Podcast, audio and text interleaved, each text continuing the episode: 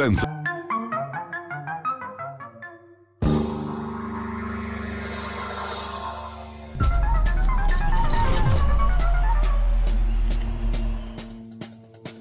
Va ora in onda Zoom, il drive time in mezzo ai fatti con Antonino Danna.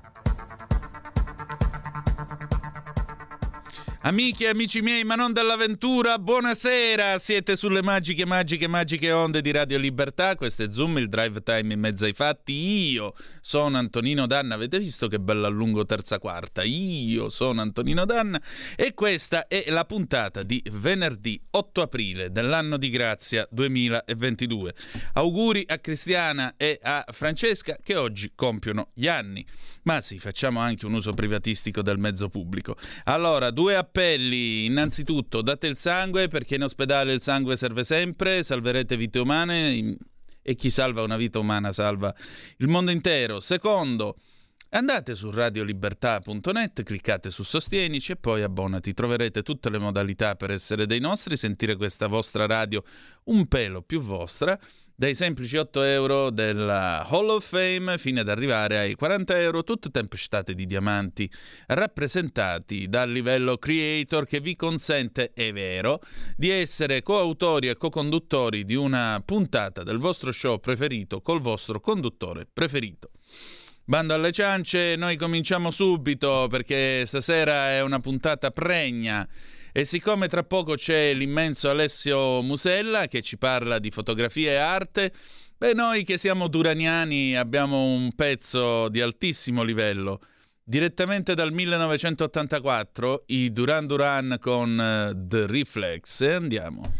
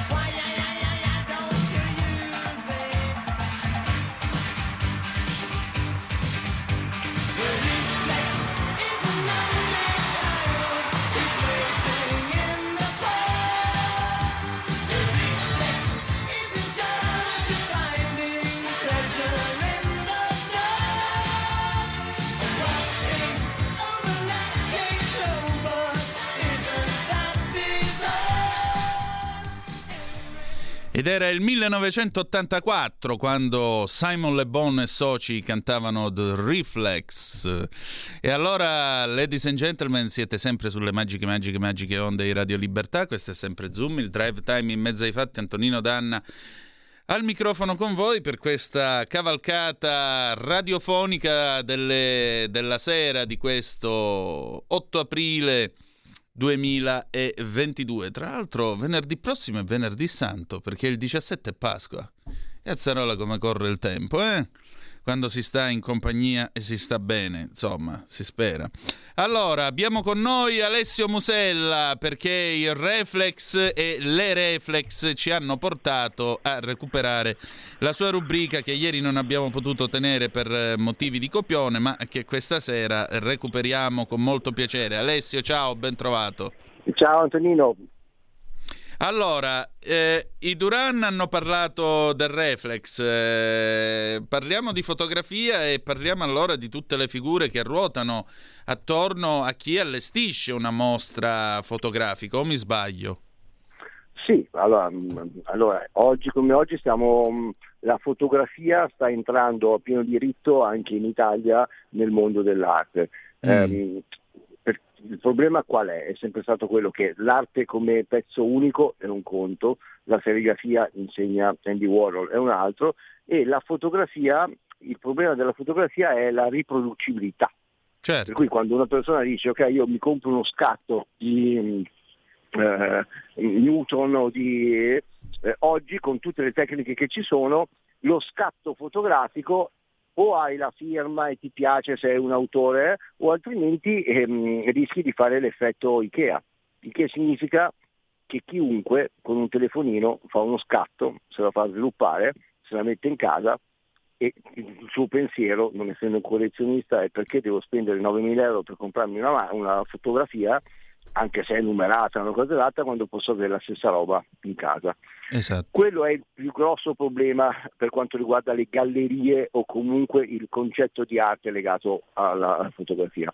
Fortunatamente piano piano si sta sviluppando perché è una nicchia di mercato dove gli amanti e i collezionisti della fotografia questo discorso non lo fanno perché per loro, come per qualsiasi collezionista, il piacere di dire questa è un'opera reale è come quando tu hai un Rolex al polso o hai un falso. Esatto. Eh, I falsi diventeranno sempre, però la differenza tra avere un Patek Slip vero al polso o no, la sai tu.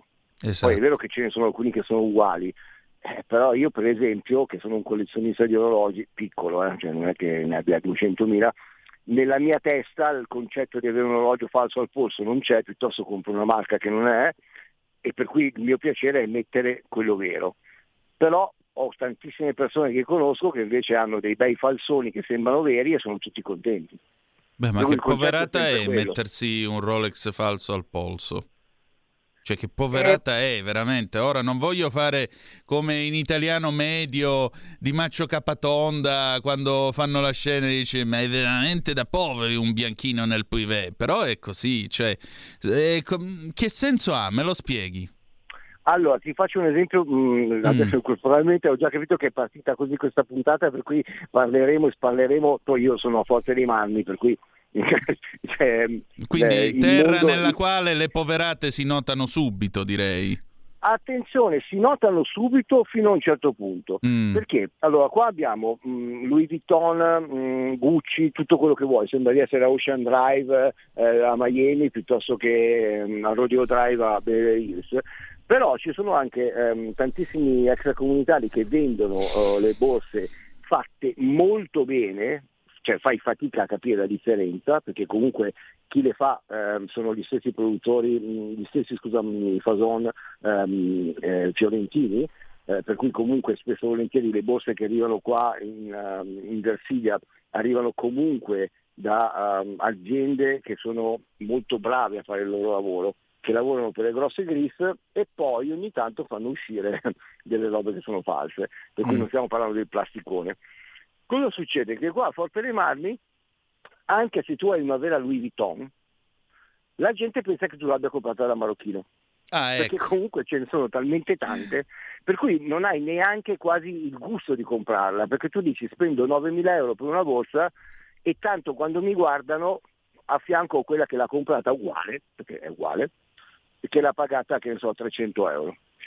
La cosa buffa è che la stessa, la stessa situazione invece a Milano, non si sa perché, ma a Milano anche il falsone diventa vero.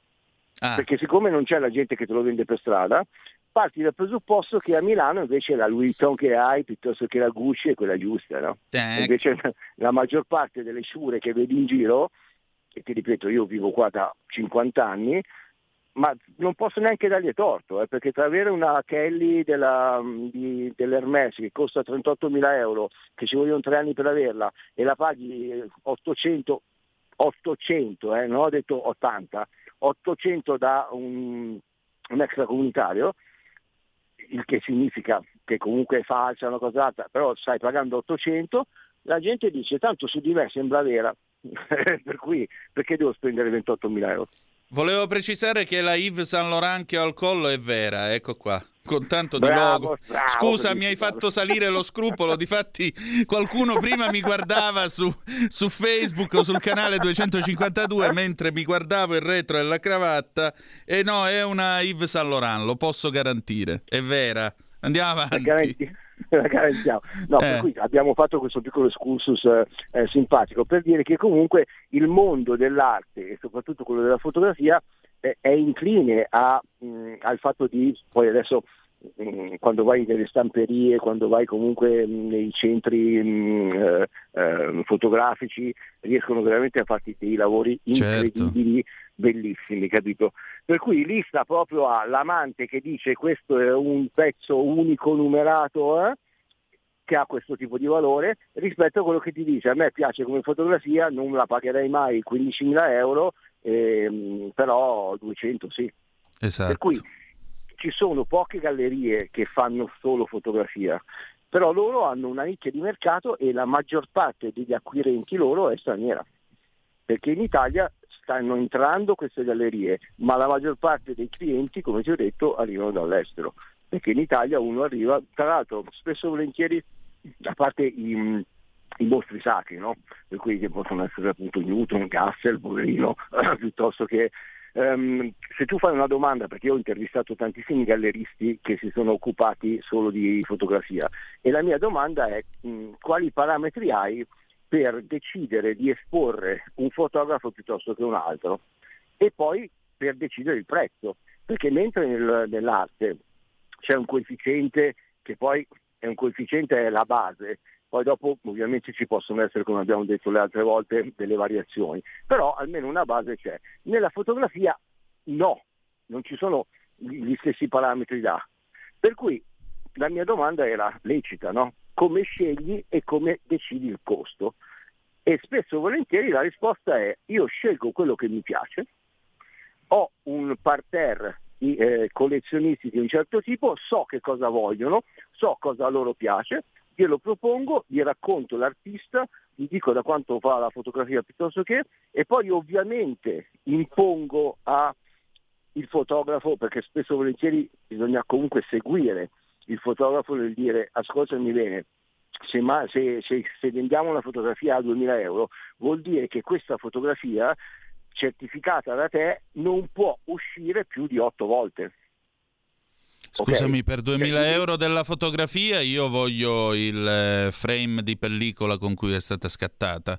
Se è stata scattata... e se no mi devi dare la scheda di memoria della macchina fotografica se è, anal- se è digitale, perché eh, poi ma, c'è ma anche questo, che... tu parli di riproducibilità, certo, però se tu mi dai anche il pezzo di pellicola da cui quella foto esce e ti dico guarda che c'è solo questa copia da questo eh pezzo certo, di pellicola. Con la pellicola sì, ma col digitale non lo fai. Eh, appunto. cioè, se io ti do ti 2000 dico... euro per una foto digitale che a me tu dici, eh no, guarda, ce ne sono solo altre otto copie nel mondo. Ma chi cacchio l'ha detto? Che essendo una roba digitale è riproducibile ma n infatti, volte. Antonino, ma infatti è quello che ti dico che la, la riproducibilità e eh, la serietà di almeno io normalmente cosa faccio quando parlo con i galleristi o comunque con i fotografi?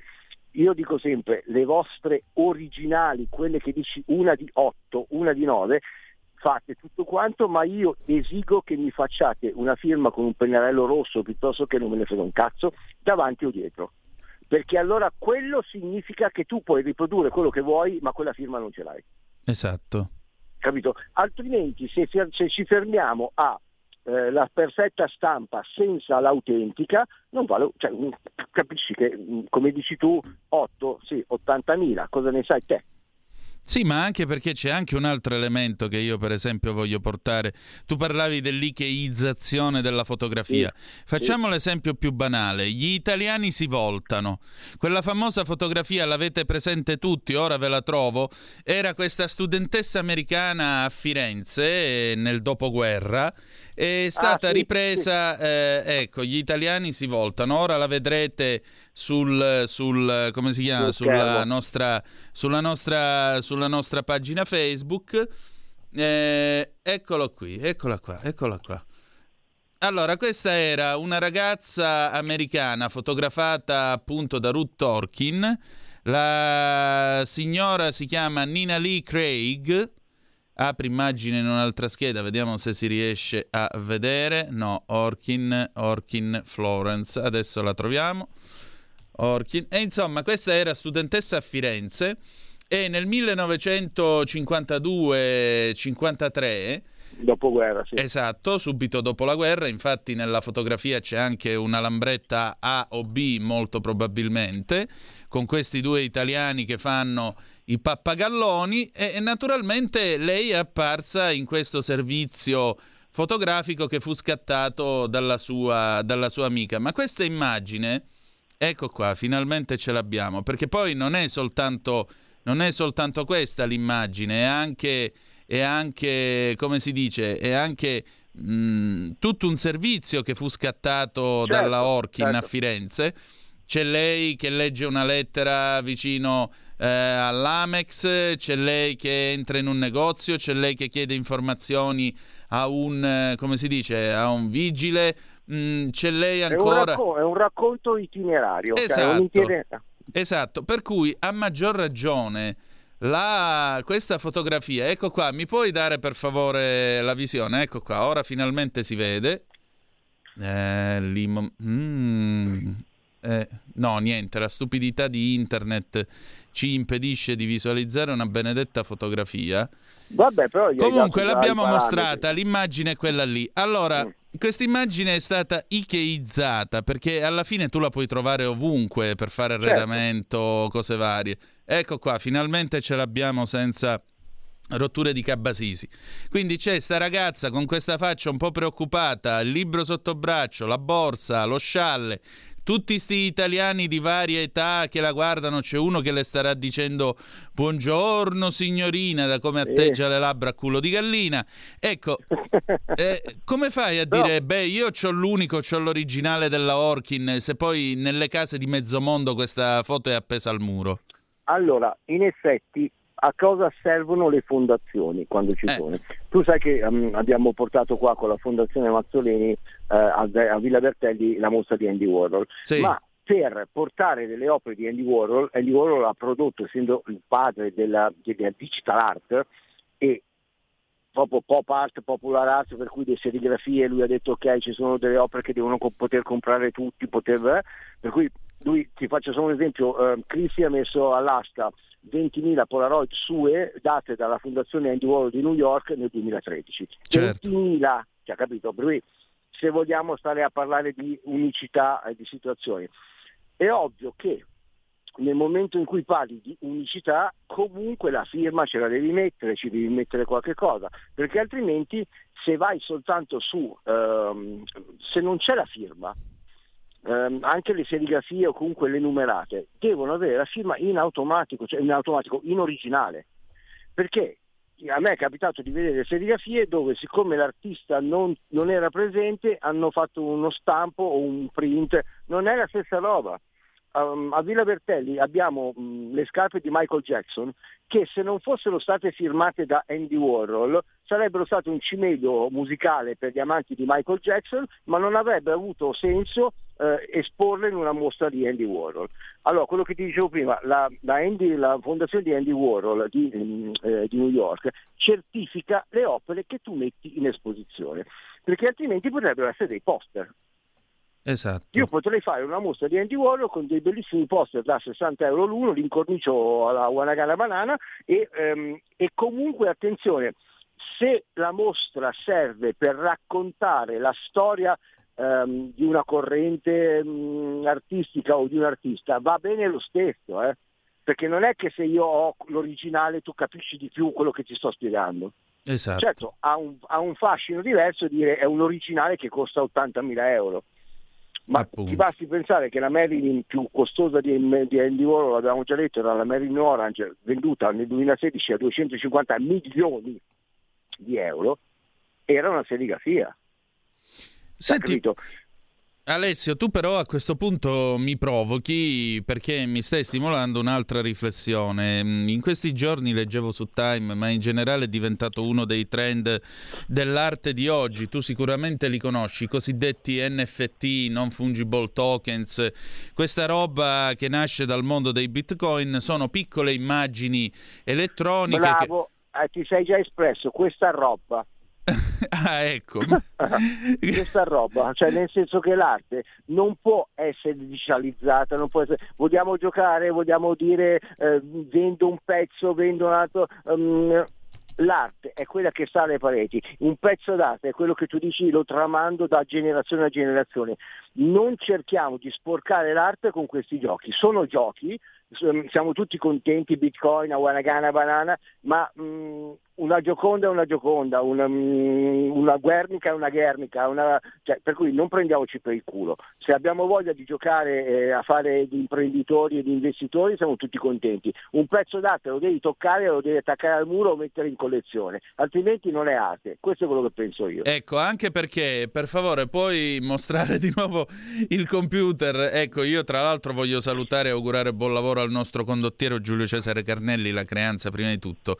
Ecco, sul 252 del digitale terrestre sulla nostra pagina Facebook state vedendo queste scimmie lo so che giustamente dice eh, stasera ha bevuto qualcosa. No, questa roba qua non sono ubriaco. Io non mi ubriaco dall'86. Alessio è sobrio, Carnelli pure. Quindi, allora, questa roba qua che state vedendo, che sono delle scimmie, una è tipo Banzai Kamikaze, una ha la corona della regina d'Inghilterra in testa e gli occhialoni da sole, una è una specie di marinaio psichedelico 3D, un altro col Pichelhaube, il cappello quella punta che usavano i Crucchia che usavano gli inglesi in India e così via.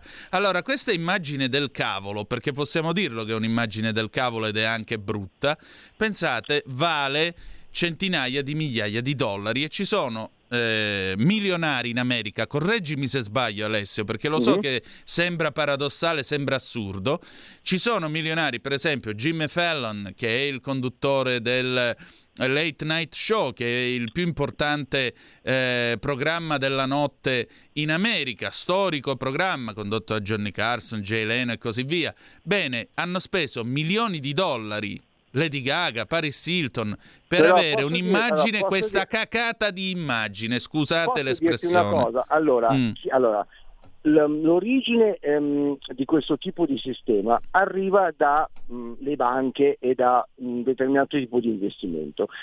Soldi ce ne sono tanti, Adesso io lo so che volta, o mi bloccano adesso o mi stirano in macchina o in moto, perché sono qua in Vespa, appena, appena dico questa roba qua. I vari personaggi che tu mi hai citato mm. sono lautamente pagati da chi, uh. ha messo in, che, da chi ha messo eh, in, ehm, in, ehm, come si dice, sul mercato queste cose qua, dicendo lo fa lui, lo faccio anch'io, lo fa lui. Ah, questi qua non hanno investito una lira in quello che tu hai detto, perché non sono scemi, ma devono prestare l'immagine, si chiamano testimonial. Perché? Perché siccome l'ha fatto Lady Gaga, allora 40.000 follower di Lady Gaga, nel loro piccolo, minchia, l'ha fatto lei, allora lo faccio anch'io. Quella non ha comprato un cazzo di sta roba e neanche l'altro. Ecco, ma voglio dire, allora tornando a bomba, perché abbiamo purtroppo solo due minuti, ma io ti terrei qua un'altra ora a discutere di sta roba. Eh, che ti vengo a trovare la prossima volta. Oh, eh, a te sto aspettando, però fammelo sapere che porto la reflex oppure la Polaroid. Decidi che Bravo. cosa dobbiamo fare. Me lo devi dire. Allora, ehm, come si fa a distinguere fotografia che sia vera fotografia, quindi intesa come forma artistica riproducibile massimo otto volte, da una porcata del genere o, dalli, eh, o dalla ci scusi l'IKEA, usiamo l'espressione in modo forse d- con un italiano terremotato, ma per rendere l'idea, un'immagine ikeizzata, cioè che chiunque con quattro soldi compra già incorniciata e appenda al muro, come abbiamo visto come eh, la ragazza americana fotografata dalla Orkin dopo la guerra? Allora, fortunatamente l'IKEA non usa fine art, cioè non usa comunque una carta e una pellicola di un certo tipo, per cui quelle sono messe su tela e già quello ti racconta, è una bella immagine, ti piace, la metti lì, ma già non può essere neanche considerata fotografia, perché è stampata su determinate cose. Per cui già la qualità della stampa fa la sua differenza. Come poi è proposta, chi è l'artista, chi te lo propone, che te lo garantisce e poi quello che dico sempre io, ci vuole la firma autenticata. Nel momento in cui non c'è la firma autenticata perché tu stai proponendo delle opere che, di, un, di, una persona che non c'è più, allora ci vuole una fondazione che garantisca per tu sai quante eh, Schifano eh, mm. è, è, stato un grandissimo artista italiano che ha, ha, prodotto per 45 anni, per cui lui ha, è passato per tantissime correnti, una cosa e l'altra. Ci sono delle sue opere che valgono 3.000 euro e, de, e, l'ultima sua opera che è stata battuta all'asta, tra l'altro a Milano, un milione di euro. Cioè, capito? Per cui anche lì. Però se tu devi avere la certificazione devi passare dalla fondazione di Schifano a Roma, che vabbè anche lì c'è un po' un magna magna, oppure comunque perché lui alcune, alcune opere non le aveva firmate o non le aveva autenticate, però mm. è palese che siano sue. Ma dall'autenticazione al no, anche se è sua, se non è autenticata, non vale un cazzo, o comunque molto meno. Per cui le fondazioni, bene o male, servono per dare la certezza di che cosa hai davanti. Poi certo. anche lì c'è un magna magna, però fondamentalmente ti devi basare su quello per un cultore della fotografia come te invece quantomeno se io ho una stampa fine art, io se fossi il, um, il promoter ufficiale di, garantirei questo aggiungendo un iPad che io ti regalo con il video dell'intervista del fotografo se c'è ancora oppure se non c'è o comunque che ti, che ti faccia vedere il video di quando viene stampata, printata e, ehm, e confezionata. Esatto. Va bene, senti, ci ritroviamo giovedì prossimo, che dici? Ma certo, va benissimo. Grazie a te, un abbraccio. Allora, un noi abbraccio. adesso andiamo in pausa, dopodiché torniamo con eh, Zoom Green. Abbiamo niente proprio di meno che Bobby Brown Goes Down di Frank Zappa 1979, poi Gianmarco Centinaio e Lorenzo Viviani. We'll be right back, a tra poco. Stai ascoltando Radio Libertà, la tua voce libera, senza filtri né censure, la tua radio.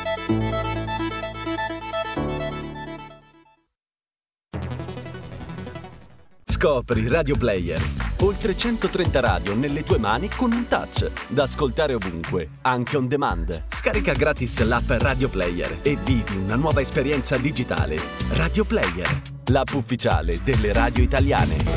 Anche Radio Libertà è su Radio Player Italia.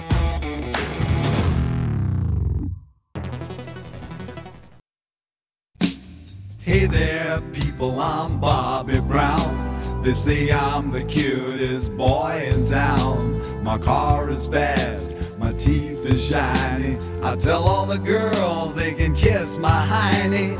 Here I am at a famous school. I'm dressing sharp and I'm acting cool. I got a cheerleader here wants to help with my paper. Let her do all the work and maybe later I'll rape her. Oh God, I am the American dream. I do not think I'm too extreme, and I'm a handsome son of a bitch. I'm gonna get a good job and be real rich. Get a good inflation came creeping all across the nation. I tell you people, I was not ready when I fucked this dyke by the name of Freddie.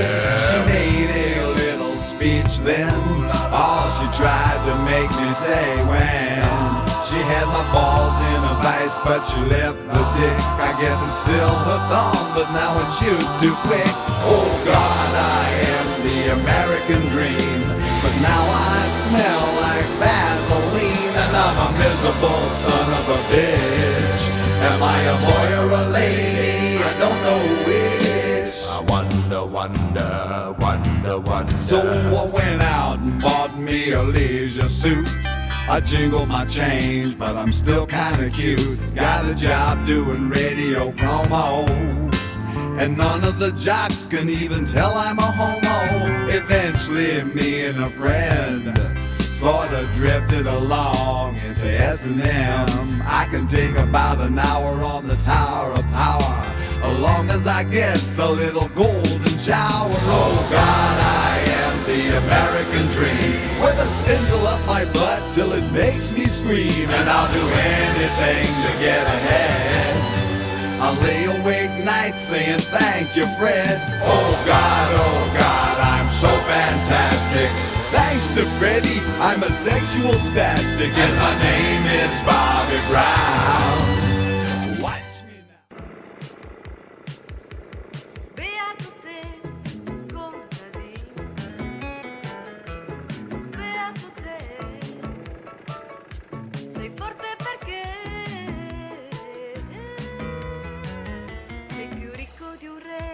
Zoom Green, l'agricoltura in campo.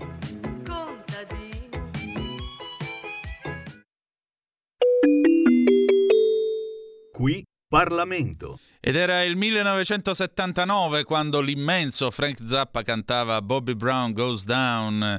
Pesante critica al sogno americano, ma noi abbiamo un noto fan di Frank Zappa. Signore e signori, direttamente ce lo dirà lui da dove, Lorenzo Viviani, ma soprattutto il sottosegretario all'agricoltura, onorevole Gianmarco Centinaio. Ben trovati entrambi. Buonasera a tutti. Lorenzo. Sei rimasto muto, Lorenzo. Scusate, ci sono, ci sono, ecco. ci sono, ci sono. E avevo tolto l'audio di Skype per non disturbarvi. No, sono la Spezia, puntia, puntata che parte subito. Vedi, mi sono tolto anche la giacca, se mi puoi vedere Antonino, sì, perché sì. non si può parlare di agricoltura, di pesca troppo, troppo fighetti. Quindi cominciamo subito la puntata come si deve, una puntata importantissima dove parleremo di tanti temi. Cominciamo dal vino per poi parlare delle speculazioni che ci sono nel campo del gasolio agricolo e del gasolio della pesca. Quindi faremo anche un po' di inchiesta attiva sui prezzi ballerini che ci sono a nord e sud. Non perdiamo tempo, un caro saluto intanto, l'hai già anticipato te, al nostro grandissimo, io dico sempre ministro Gianmarco Centinaio, che ci darà qualche spunto e ci dirà un po' cosa ci aspetteremo da questo Vinitali dopo due anni di pandemia, tante aspettative ma soprattutto anche tanti punti interrogativi, dato che il settore vino è uno di quelli che subisce anche delle problematiche legate alle vendite con i paesi come la Russia e le sanzioni. Infatti ciao, ciao, io ho solo un dato da darvi prima di introdurre la nostra conversazione. Il Vinitali numero 54 si tiene dal 10 al 13 aprile in quel di Verona, ma secondo il focus che il Censis ha realizzato per alleanza delle cooperative e salutiamo anche Alina, la nostra spacciatrice di rassegne stampa, siamo nel pieno del vortice di aumenti monstre che rischiano di impattare per 1,1, 1,3 miliardi di euro di costi aggiuntivi. Onorevole Centinaio, ma siamo messi così male? Eh, purtroppo sì, siamo messi così Ai. male, eh, nel senso che siamo nel bel mezzo di quelli che tutti chiamano la tempesta perfetta.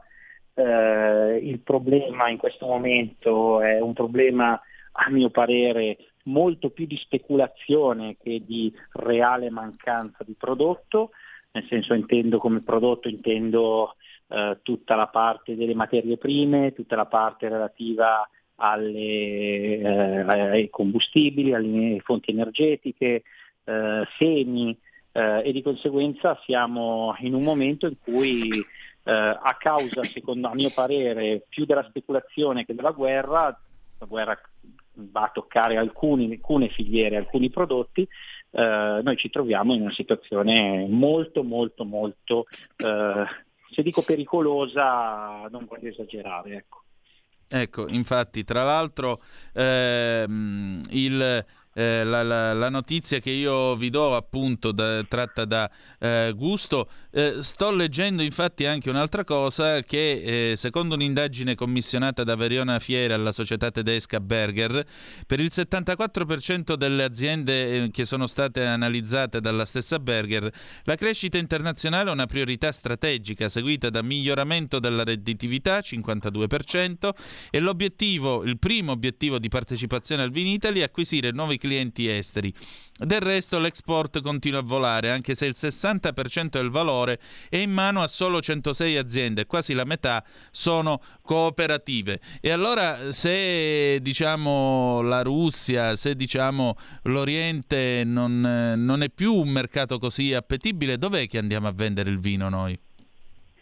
Beh, uh, io continuo a pensare che uh, in questo momento uh, il, i mercati ci sono, eh, è vero che il mercato russo è un mercato che in questo momento è in difficoltà, ma è un mercato che per quanto riguarda il vino parliamo solamente, e lo metto tra virgolette, di 140 milioni di euro su tutte le esportazioni che, eh, che di agroalimentare che noi stiamo facendo. L'agroalimentare in Russia costa, cioè ci, ci fa guadagnare circa 600 milioni di euro su 54 miliardi di euro che noi stiamo esportando in questo momento. Se dobbiamo andare a pensare a mercati alternativi, io penso sicuramente l'Asia, perché comunque rimane un mercato emergente, penso alla Cina, penso al, al Giappone, che comunque è un mercato è vero consolidato, ma è un mercato, eh, è un mercato che, sta andando, che sta andando molto bene, e penso ancora anche agli Stati Uniti, che eh, gli Stati Uniti sono un mercato che, che comunque è un mercato che, che, che funziona eh, ed è, è, vero consolidato, ma è un mercato che comunque c'è tanta, ancora tanta, tanta strada da fare. E poi io non mi dimentico dell'Italia, perché in Italia ci sono ancora delle grandi potenzialità.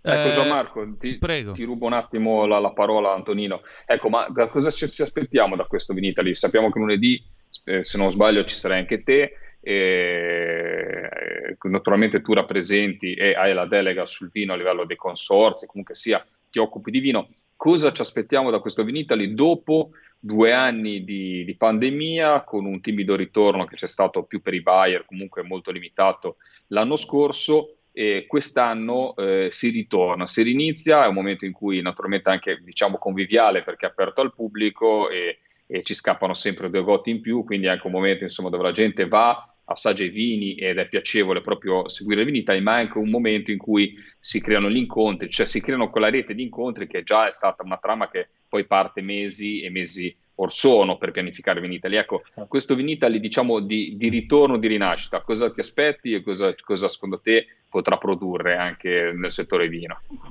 Ma sicuramente un Vinitali di rilancio del prodotto, eh, l'anno scorso è stato un anno particolarmente positivo, eh, è, è, sicuramente il fatto che ritornare in una fiera di carattere internazionale eh, in presenza vuol dire eh, consolidare anche il ruolo di Vinitali di Verona come capitale del vino a livello italiano e comunque una delle capitali a livello mondiale.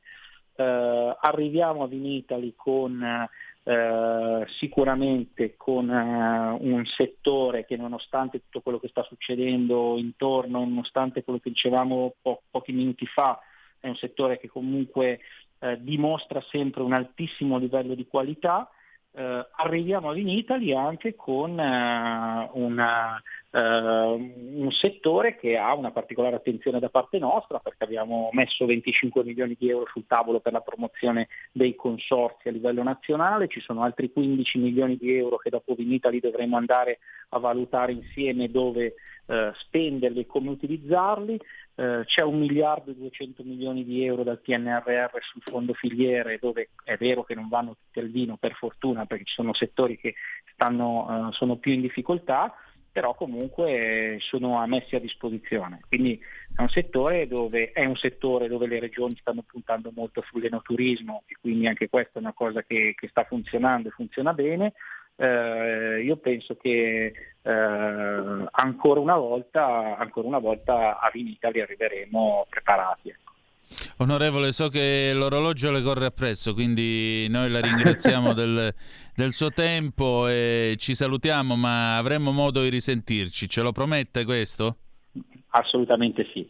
Benissimo, grazie. Grazie, grazie Gianmarco. Grazie a voi. Ci ecco, vediamo a Vinitaly. Volentieri. Ecco Lorenzo, intanto ringrazio. Allora facciamo, allora facciamo un salto a Vinitali, Antonino.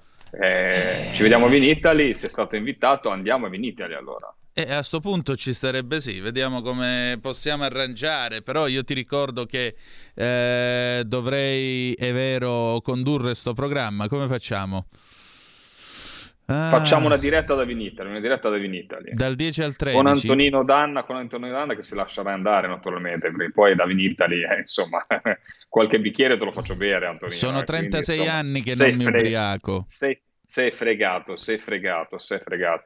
No, a parte tutto, sarà un grande momento di, di, di, rinascita, di rilancio. Io spero di trovare il tempo nelle mie, nei, miei, nei miei impegni da commissario, da parlamentare, di riuscire a passarci, perché è veramente un momento di incontro, un momento anche di conoscenza, secondo me anche dal punto di vista eh, della politica. Sono rimasto fri- frizzato, mi senti Antonino? No, perfettamente, okay. no, ti okay, sto no, ascoltando. No, sono, la mia immagine mi sono visto lì inebettito e non pensavo non mi sentissi neanche. no, no, dico, no, no, no, In tutto sta, questo... Stavi andando benissimo.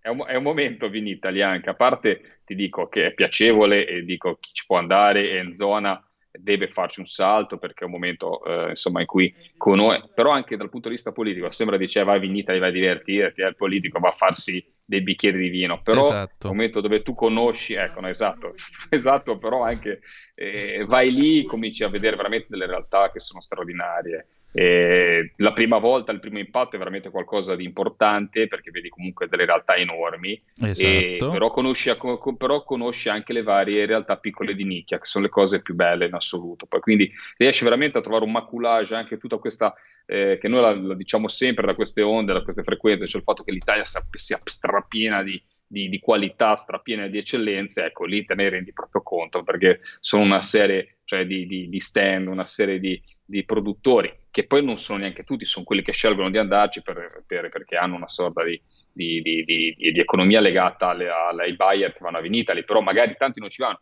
però lì ti rendi conto di cosa vuol dire vino italiano, quindi secondo me una volta o due, anche per un politico che, si, che tratta di agricoltura, senza eccedere naturalmente nei, nei, nei, bicchieri, che è una cosa invece che, che ti viene eh, da, da da fare perché sicuramente il vino è molto buono in quel frangente, però ti dà una conoscenza molto, molto variegata di, di tutta la nostra, la nostra situazione. No, Invece, perché poi tra vini argomento... diversi ti vengono versi di vini, questo è il fatto. Eh. Senti, vai, ci vai. sono due telefonate per noi, le prendiamo vai. subito. Pronto chi è là? Sì, ciao Torino, sono Pino. Ehi, eh, l'uomo, l'uomo, dal Portogallo, dai, dici tutto.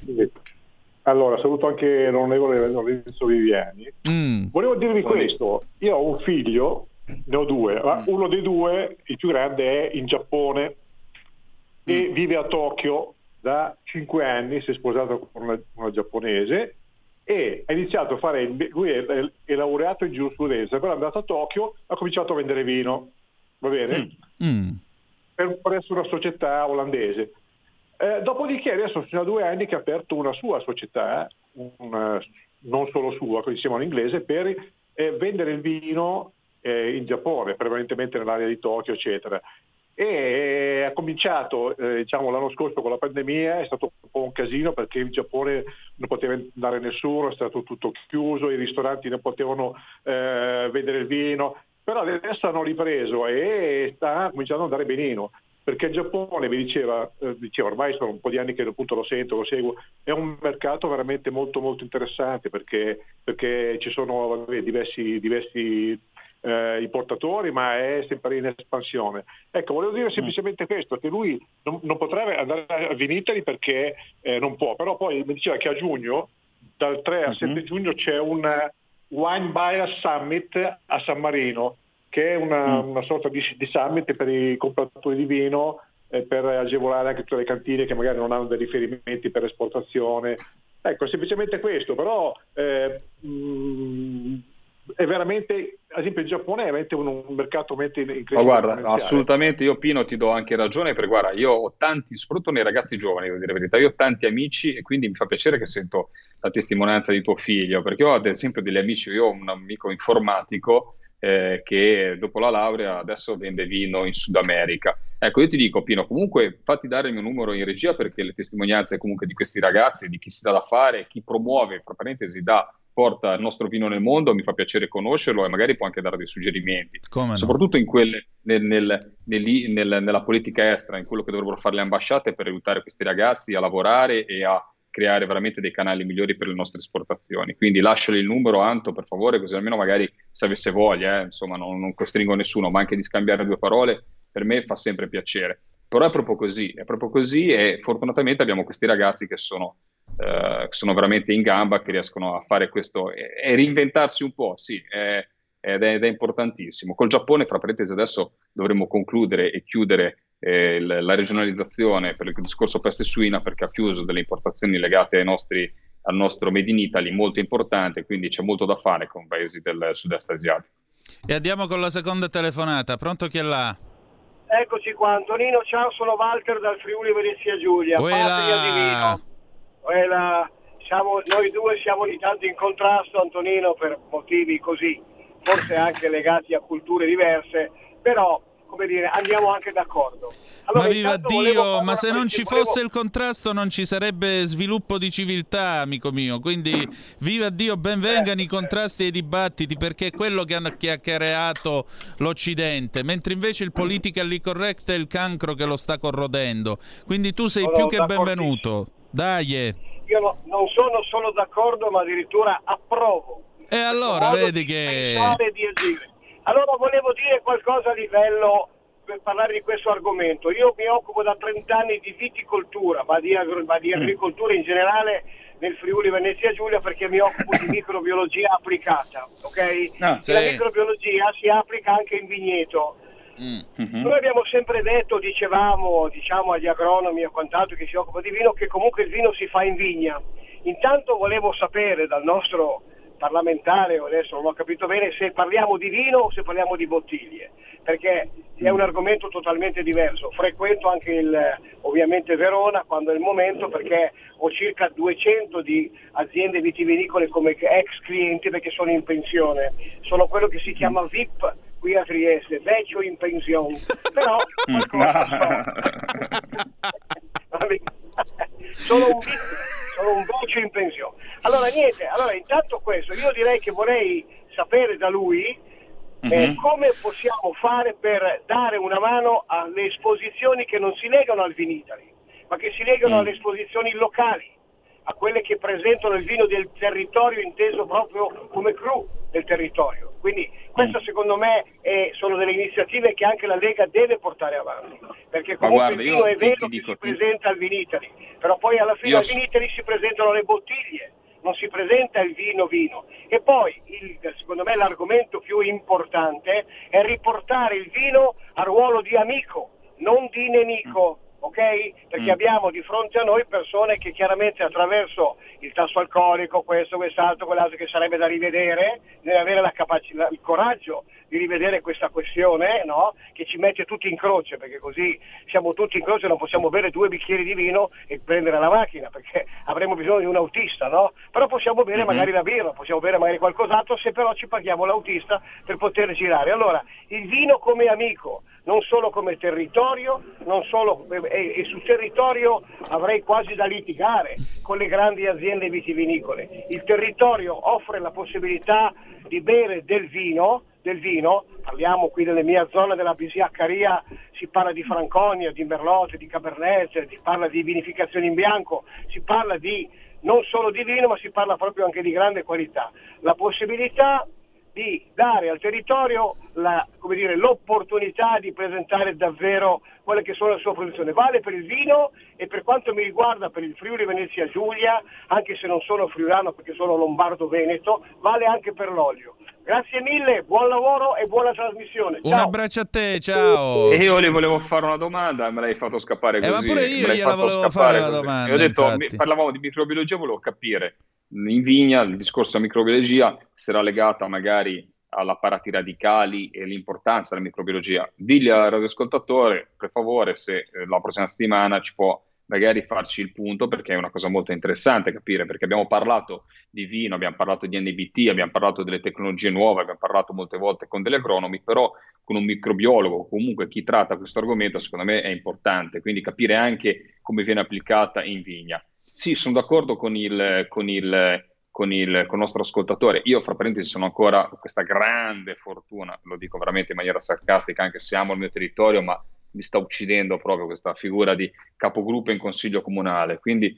io sono orgoglioso perché sul mio territorio riusciamo comunque a organizzare delle piccole manifestazioni proprio per far conoscere al nostro, al nostro perché vedi, molte, molte volte abbiamo dei nostri, eh, io ho dei produttori di vino che mandano il vino negli Stati Uniti ma non lo conoscono eh, sul nostro territorio. Io ho le bellissime Cinque Terre, dove sai, è inutile che le decanto, sono il mio amore, sono il mio cuore, ma eh, sono riconosciute come patrimonio eh, dell'UNESCO, ma si beve poco il vino delle Cinque Terre, che va via, va dalle altre parti. Allora, eh, molte volte queste fiere servono, e do ragione al nostro ascoltatore, proprio per far conoscere, per portare anche una cultura del vino, per eh, eh, spiegare cosa c'è dentro un bicchiere di vino, come si beve il vino e anche per fare cultura, fammi dire, del, del bere, perché molte volte eh, anche nei ragazzi, devo dire la verità, che si stanno accostando a questa mentalità, ma secondo me anche tanti ragazzi che si eh, massacrano di alcol, se si riuscisse a farli capire, invece di bersi quelle schifezze di, di cocktail super o, o, quelle bevande, si facessero un buon bicchiere di vino, magari eh, spiegato, fatto, sbrigato, e ne assaporassero, eh, magari ne berrebbero molto meno, magari si limiterebbero a berne un bicchiere e assaporarne il gusto. Io ne sono convinto di questa cosa qua. Antonino. Abbiamo un ospite al telefono perché adesso noi spostiamo il nostro focus eh, dal eh, vino del Vinitali, appunto abbiamo, chiudiamo questa pagina che eh, credo abbiamo affrontato in modo anche abbastanza ampio. Passiamo a parlare di Caro Gasolio perché abbiamo con noi un ospite che è Alessandro Capelli, gli do il benvenuto. E allora Lorenzo, presentaci questo nostro ospite. Guarda, Alessandro Cappelli, oltre che un amico, è un comandante di un, di un peschereccio a strascico. Mi fa piacere avere qua in studio. Ora, naturalmente, abbiamo una tabella di marcia molto veloce, anche perché sì. abbiamo tutti ospiti che hanno naturalmente dei problemi con l'orario. Quindi non, non perdiamoci di tempo. Ecco, abbiamo solo 5 minuti, eh, infatti. Al, ok, Alessandro, comandante di un peschereccio, eh, vita in mare cosa vedi e cosa stai denunciando anche dalle pagine Facebook e sui gruppi dei pescatori. Cos'è questo altalenarsi di prezzi a livello italiano? Come mai quando c'è stato l'intervento del governo che ha abbassato le accise si è visto questo divario eh, fra il gasolio che non dovrebbe avere accise, quindi si dovrebbe pagare molto meno rispetto a quello della pompa di benzina e quello della pompa di benzina, cioè si sono quasi accostati i prezzi e, e, non abbiamo visto questo calo. Quindi chi guadagna in questo momento? Io ne ho fatto un'interrogazione parlamentare, stiamo tutti lavorando, però portaci un po' un attimo la testimonianza e da nord a sud cosa sta, cosa sta uh, succedendo per il prezzo del gasolio per il mondo agricolo e della pesca. Innanzitutto buonasera, grazie per l'opportunità di dare il mio pensiero, la mia opinione, ma che poi ricalca un po' e raggruppa un po' tutto quello che sta avvenendo in questa, diciamo, in questa, un mese a questa parte in tutta Italia. Abbiamo assistito alla riduzione dei 25 centesimi sul gasolio stradale e quindi eh, abbiamo tirato un certo sospiro di sollievo speranzosi che sarebbe abbassato anche il gasolio nostro della pesca che va detto è esente da accise e dall'IVA. Purtroppo c'è poco,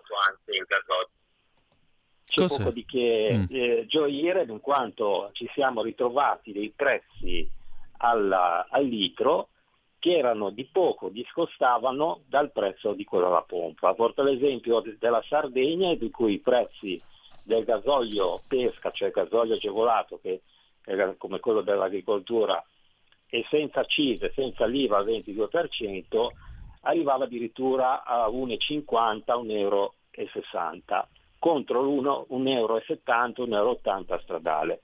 Da qui i primi sospetti, abbiamo fatto diciamo, fra virgolette, i conti della serva. Fermo restando che le accise totali sul gasolio sono il 67 centesimi e considerando anche un 22% di IVA, si, si fa presto a, fra virgolette, calcolare quanto potrebbe essere il prezzo del gasolio alla pesca, cioè basta, basta fare un calcolo dal prezzo del distributore che comunque è già gonfiato perché ci sono vari passaggi di mano, levare il 22% e i 67 centesimi.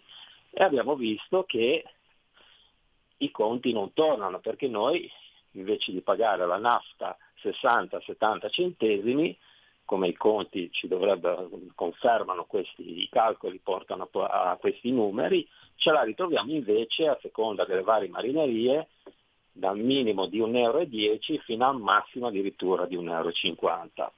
Ma poi su, scusami eh, Alessandro, una cosa, poi, non so se possiamo staccare per la pubblicità, poi riprendere Alessandro, Antonino. Eh, allora stacchiamo 30 secondi, okay. andiamo in pubblicità e poi rientriamo Vai. subito. Perfetto.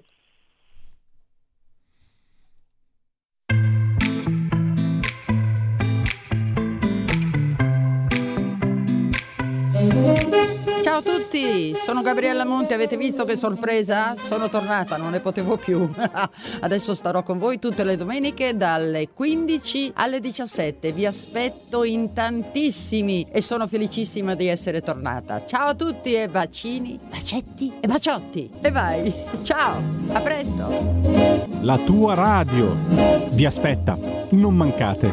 Bacini, bacetti e baciotti. Stai ascoltando Radio Libertà, la tua voce libera, senza filtri né censure, la tua radio. Rieccoci, siete sempre sulle magiche, magiche, magiche onde di Radio Libertà. Questo è Zoom nell'edizione green del venerdì, il vostro drive time in mezzo ai fatti che diventa un rotocalco settimanale del venerdì e vi porta a conoscere quindi il mondo dell'agricoltura, della pesca e poi tra un po' con Paolo Formentini, meandri della diplomazia di questo paese. E appunto il nostro Alessandro Capelli ci stava parlando del costo del carburante, quindi 0,67 considerato il carico fiscale, un altro 22% di IVA, insomma quanto dovrebbe costare un litro eh, di nafta marina per essere ancora competitiva e permettere a voi di lavorare? Allora, la quota di sostenibilità si è sempre identificata in un numero magico che era quella dei 65 centesimi di sostenibilità. Mm. Questa, questa cifra qua è stata eh, è frutto altro di un semplice computo matematico, cioè entrate, eh, ricavi e spese e quindi si è ritenuto questo diciamo, il margine oltre il quale si ci può preoccupare.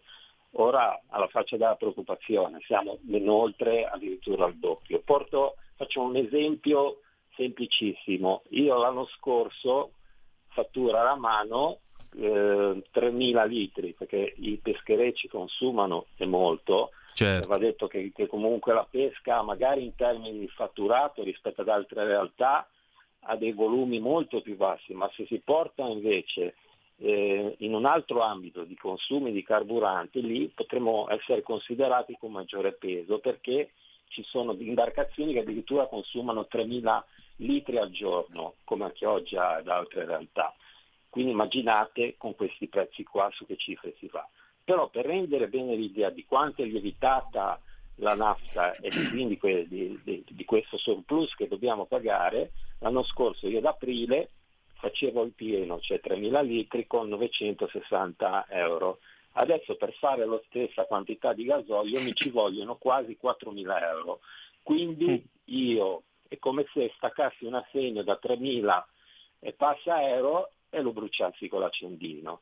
Cioè, mm. vorremmo quindi capire se c'è una speculazione, se c'è un problema di approvvigionamento, perché ci potrebbe anche essere questa ipotesi, ma temiamo che, come purtroppo spesso avviene in queste dinamiche di guerra, anche di pandemia, che ci sia sotto una sorta di speculazione, perché comunque il prezzo del, del petrolio era andato sì sui 130 dollari, ma è poi sceso e anzi ora con l'emissione da parte degli Stati Uniti di milioni di, di, di quantitativi di barili di petrolio dovrebbe ulteriormente scendere.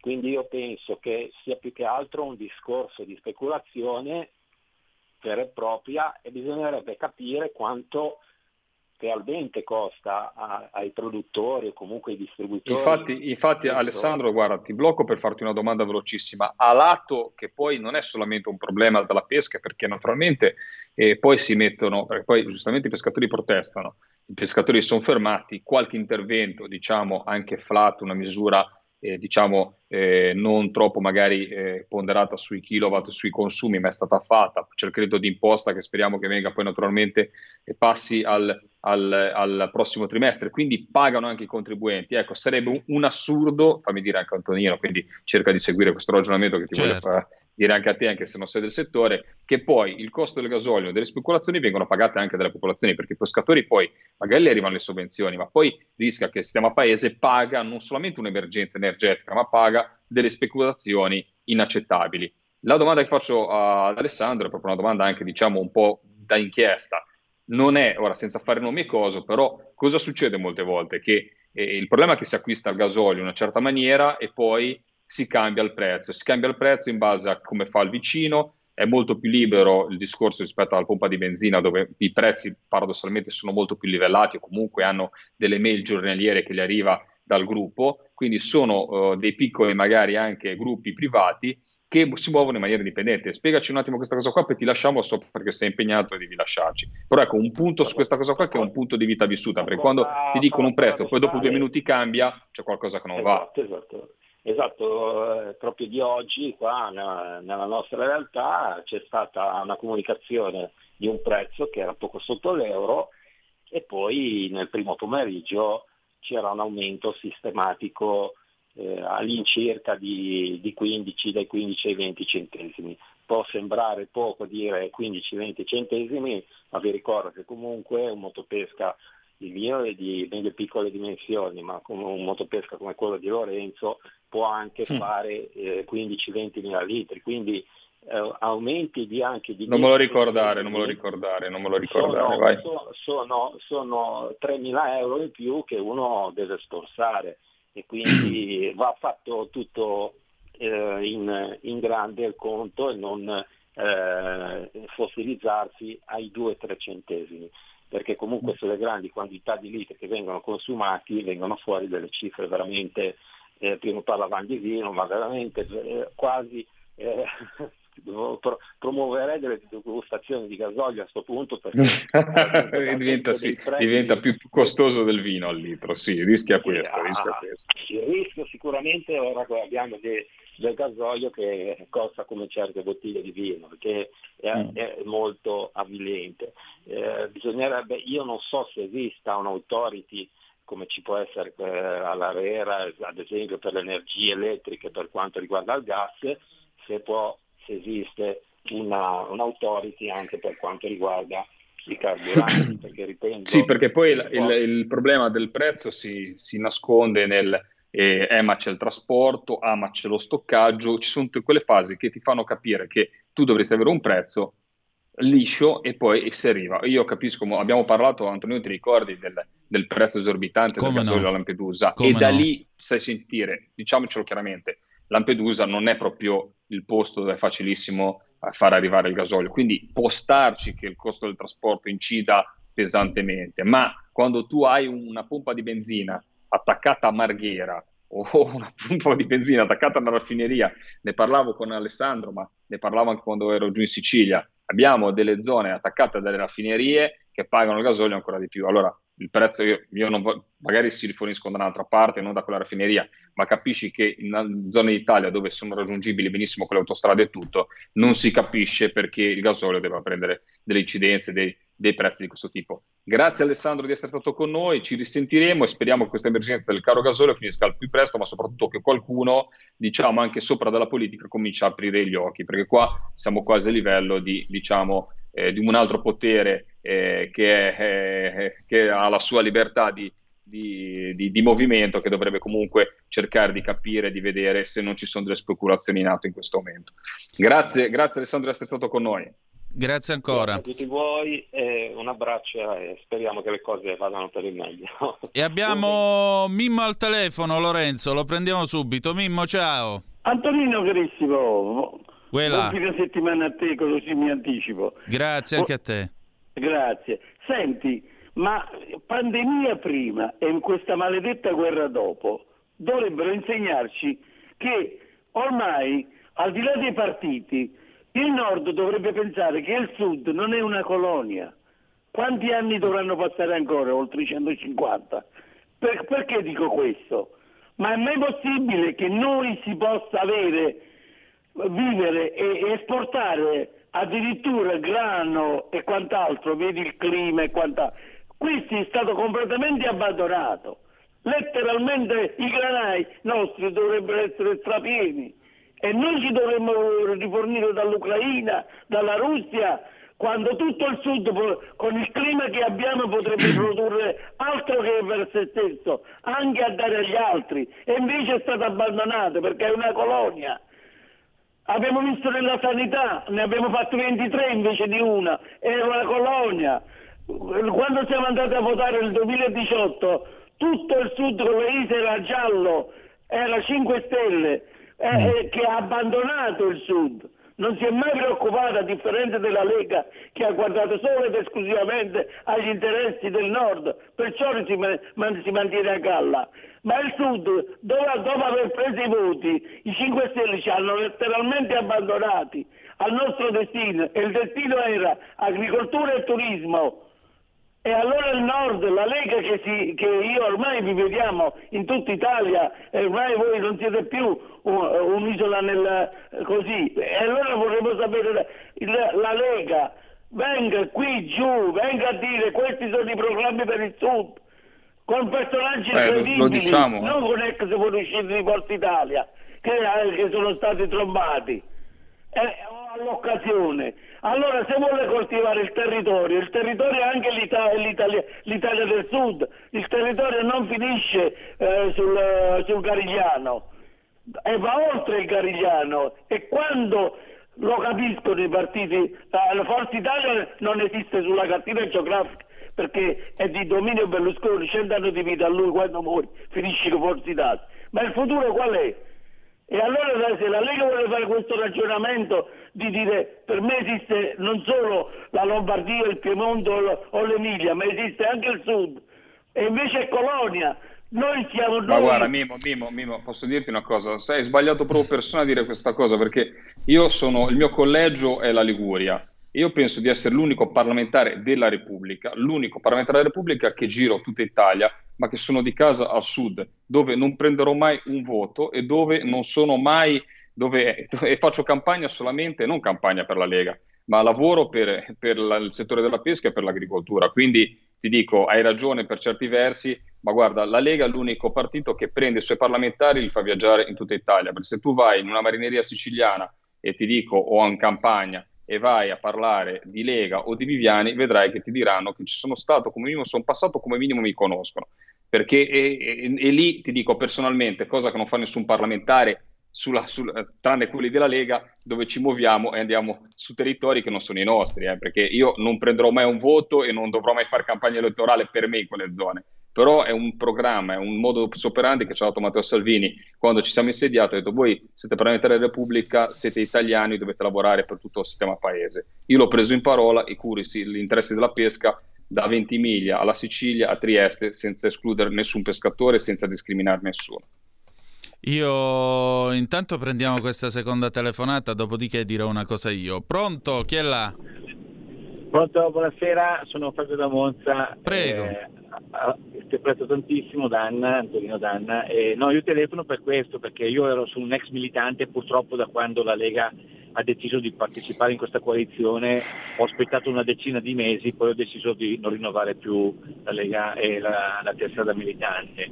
Però volevo dire una cosa, eh, se voi ci pensate circa 10-15 anni fa il costo del barile del petrolio si aggirava circa sui 96-97 dollari al barile, il costo di oggi, solo che 10-15 anni fa la benzina costava 1.4-1.5 e oggi costa 2.0, poi c'è stato l'intervento fiscale e tutto.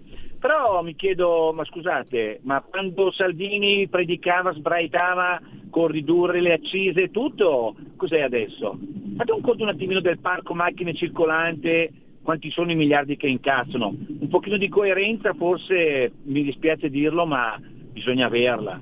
Ciao, vi ascolto. Lorenzo. Ma, io posso dire una cosa, a parte volevo dire anche una cosa Mimo prima, eh, però rispondo subito al nostro ascoltatore. E a parte che grazie alla Lega anche un minimo di riduzione c'è stata, perché se non, mezzo, non ci mettevamo di mezzo noi in questo governo, eh, non, di cui non vado a trarre naturalmente un, un giudizio, perché insomma dovremmo parlarne per due ore eh, del bene e del male e sapete come la penso, eh, però sono di quelli che voglio starci e voglio giocare la partita anche perché eh, se voglio portare a casa un mezzo risultato devo stare là e giocarla. Poi se voglio stare in, tribuna a dire arbitro cornuto lo posso fare, però eh, non porto a casa niente. Detto questo, eh, ritorno al radioascoltatore, eh, la CISE, quando parlato di gasolio agricolo e pesca sa che la CISE non ci sono, quindi eh, anche se per emozioni di... Eh, vedi cosa mi fa arrabbiare? Poi abbiamo dei, dei, dei, dei, compagni di Ventura. Io per una mozione degli amici di Fratelli d'Italia che mi ha detto dobbiamo passare con scritto, e te la racconto questa cosa, sì. dobbiamo passare le accise de, al gasolio agricolo e al gasolio della pesca. E io adesso co- come glielo vado a raccontare quando saremo in audizione? Dirò guarda che eh, prima ho studiato un attimino perché la pesca, l'agricoltura le accise non le paghi. Allora dico anche all'ascoltatore eh, che bisogna, cioè, gli argomenti bisogna esserci sopra. Sul gasolio agricolo e il gasolio della pesca non si pagano le accise. Le accise le siamo riusciti a abbassarle parzialmente per avere questo caro gasolio quando saremo in un pieno governo, non di emergenza, ma speriamo di centrodestra, e con, eh, de- si lavorerà anche su questo. Eh, capite molto bene che aver portato a casa già quel piccolo risultato, sì, è stato qualcosa di poco, sì, ma intanto un, ha inciso sulla vita delle famiglie, sì, eh, quello lì è un piccolo risparmio, sarà piccolo o grande, però è stato grazie a noi e, e, e non di altre forze politiche che non avevano questo tipo di sensibilità. Invece dico una cosa, Mimo, poi ti lascio la parola. Prego. Che io ho girato molto al meridione, ho girato molto il sud, l'ho girato anche da pescatore. E, e, sì, Colonia, però fammi anche dire una battuta che non deve essere considerata vecchia lega, ma di, un, di, uno sguardo a un paese che purtroppo io non l'ho visto tanto come Colonia. Io sono prima a dire che lì è il nostro giardino, che lì dovremmo fare infrastrutture, che dovremmo investire soldi, che dovremmo realmente produrre, perché l'Italia da nord e sud può produrre tutto, ma soprattutto può produrre bene in Sicilia o nel meridione, perché abbiamo delle condizioni che dovrebbero battere e mettere a capo terre come possono essere la Spagna che invece ci invade con le proprie primizie. Quindi noi abbiamo veramente tantissimo da fare, ma diciamo anche che purtroppo il Sud non ha mai avuto per colpa sua, per colpa nostra, per, con lo slancio, perché ho visto cattedrali costruite nel deserto, ho visto i fondi che sono arrivati in Sud, io mi sono andato a visitare, mi ricordo nel mio tour, dei bacini che dovevano servire per raccogliere l'acqua piovana, dove erano pieni ma non c'erano le condotte per mandarli nei campi. Cioè veramente è stata una cattivissima amministrazione, quindi più che Colonia penso veramente che lì, eh, oltre il sistema della criminalità organizzata, ci sia veramente il fatto che il Sud deve anche responsabilizzarsi nella scelta dei propri amministratori. Eh, io sono uno di quelli che si prende il cosiddetto vai a quel paese in mezzo alla strada per essere ancora consigliere comunale e purtroppo vorrei vederlo in tutte le parti d'Italia. Qua a Spezia funziona, eh, però dovremmo farlo in tutte le parti d'Italia questo. Eh, abbiamo un'ultima telefonata, poi dico una cosa io. Pronto chi è là? Sì, mi scusi, sono ancora Fabio Monza, risponde perché mi scusi, eh, la cosa mi amareggia tantissimo. Prego. Perché non voglio fare un contraddittorio. La, la, risposta del suo ospite è la conferma che fate parte del sistema, perché l'accisa dell'agricoltura incide il 18% mm. sul consumo della benzina e la riduzione dell'accise grazie al governo non è dovuto solo alla Lega. Mi dispiace, dovete un attimino essere più autocritici e non difendervi come il sistema che siete, fatto, siete adesso appartenenti. Scusate, ciao. Prego. No, io non, non, Monza, a parte che a me il dibattito non mi, non mi, spaventa mai, quindi poteva anche rimanere un attimo in linea. Però il discorso, eh, io stavo parlando che le accise del gasolio e, della, e del, del, gasolio agricolo e della pesca non hanno accise sopra, cioè non esiste una, una tassazione da quel punto di vista da parte dello Stato ed è stata la difficoltà di riuscire a agire su questi settori, dato che in questa trasmissione parliamo di gasolio, ma abbiamo parlato di gasolio in tema agricolo di pesca. Poi del sistema non mi può dire nessuno che sono parte del sistema, perché le mie battaglie ne danno esempio, perché sono di quelli che ancora sta cercando veramente di portare a casa i, i, risultati per le aziende piccole e familiari per salvare un settore come quello che rappresento, in primis, che è quello della pesca e quello dell'agricoltura che si basa eh, de, sulla, sulla, sull'economia di piccole aziende. Quindi eh, più antisistema di me da quel punto di vista non c'è nessuno. Vai. No, io volevo rispondere a Mimmo perché chiaramente la cosa mi tocca da meridionale, lui chiama da Napoli, io vengo da più giù del Garigliano perché vengo da Vibo Valencia, ho radici siciliane, quindi voglio dire più meridione di così non lo so che cosa ci possa essere. Eh, io contesto due cose. Primo dire il Sud Italia, colonia del nord ad opera della Lega. Allora io non mi metto a fare i discorsi dei neoborbonici che vedono eh, complotti del nord contro il sud da una vita, eccetera, eccetera. Non faccio le discussioni che fa certa stampa dalle mie parti che ogni giorno fa la notizia in prima pagina. I fondi per le ferrovie ferrovie vanno tutte al nord, al sud Italia, è stato dato questo, è stato dato quello. Allora, di, Mimmo faceva un esempio molto banale. L'esempio era quello delle sanità, ne abbiamo fatte 23, in realtà le regioni d'Italia sono 20, ne abbiamo fatte 20 e si vede come vanno. Benissimo, allora Mimmo, io ti pongo una domanda. Chi è che gestisce, visto che la Costituzione ha regionalizzato la sanità, chi è che gestisce la sanità in Campania? Chi è che gestisce la sanità in Calabria? E per quale motivo stasera alle 8 alla stazione di Vibo Pizzo è pieno di gente che prende l'Intercity notte per venire a curarsi al San Raffaele a Milano? Per dire il primo ospedale che mi viene in testa, ma ne potremmo indicare anche per esempio quello di Magenta, che è un ospedale pubblico e funziona benissimo. Chi è che ha messo la sanità nel meridione d'Italia in condizioni di non funzionare? Chi è che ha riempito eh, la pubblica amministrazione di posti dati a destra e a manca in cambio di voti? Gente che è stata eletta nel meridione d'Italia. La mentalità della colonia, purtroppo spiace dirlo, ma quando tu fai questo discorso poi ti arriva sempre l'altro che ti dice ormai stando a Milano ti sei guastato, ti sei rinnegato, eccetera, eccetera. No, io dico queste cose... Addirittura. Sì, sì, sì, io dico queste cose... Ti sei guastato, ti sei guastato, mi piace. sì, guastato, eh, mi sono guastato, e vuoi fare? Eh, io dico queste cose e mi sanguina l'anima, letteralmente. Mi sanguina l'anima perché purtroppo, purtroppo chi ha voluto costruire la mentalità di colonia nel meridione d'Italia sono stati i meridionali stessi. In cambio del solito principio, se mi fai questo favore io ti do il voto. E ragazzi, se il principio è quello, allora vale sempre quello che diceva Gesualdo Bufalino nella lotta alle mafie, ci vorranno generazioni di siciliani allevati a Libri e Mozart e io vi dico che ci vorranno generazioni di meridionali allevati a Libri e Mozart. Dice lo Stato, lo Stato, lo Stato siamo noi prima di tutto.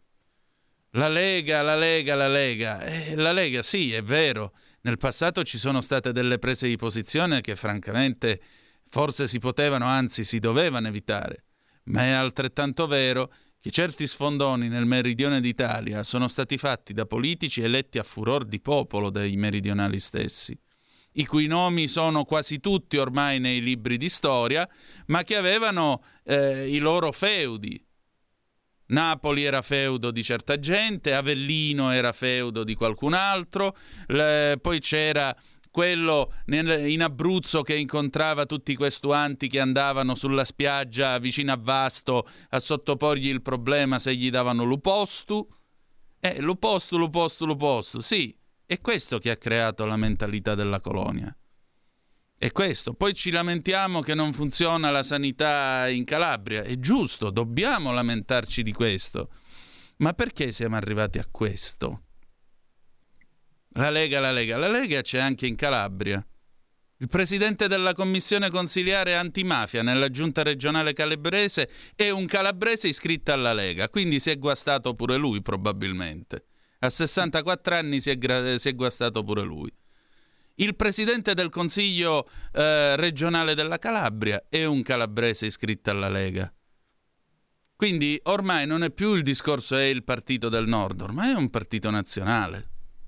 Del resto io sto qua a parlare con questo accento Sai, ti voglio raccontare una cosa. Quando io ho cominciato a lavorare alla radio, io ho esordito dieci anni fa, però solo, in, eh, solo, come autore di testi, in una radio cattolica di una grossa diocesi del nord Italia, di cui non farò il nome.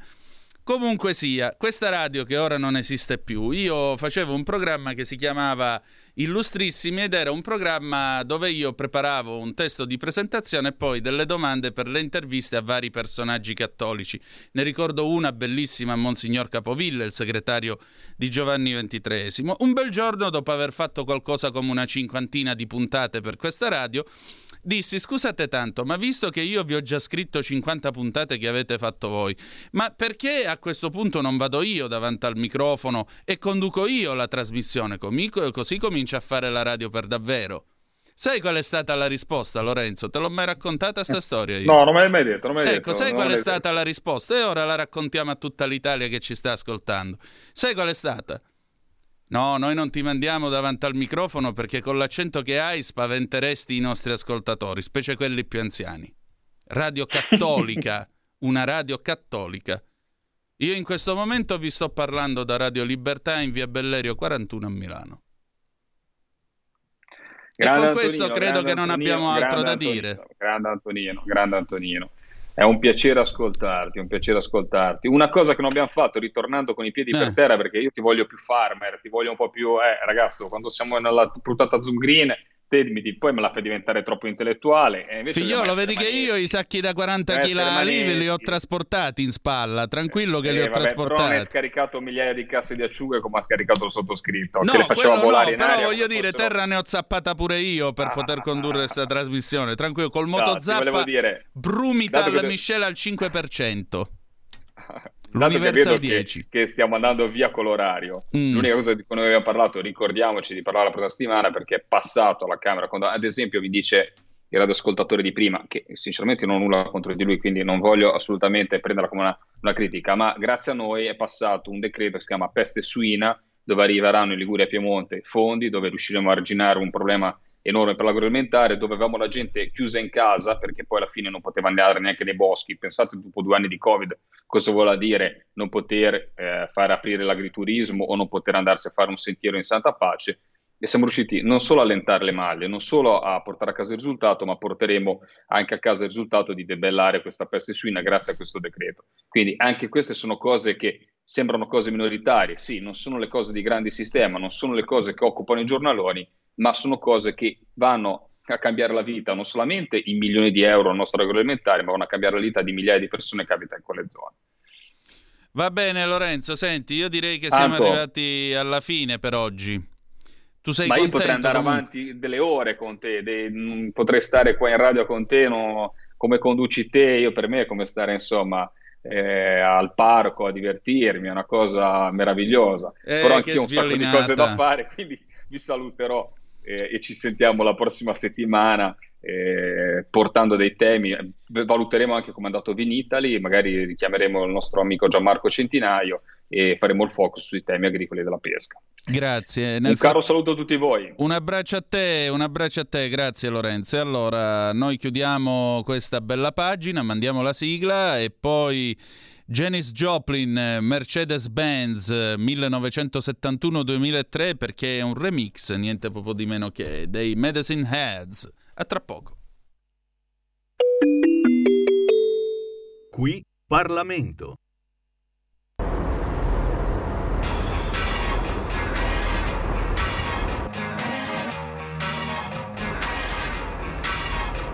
All you have to do is 上这个，不要再，不要。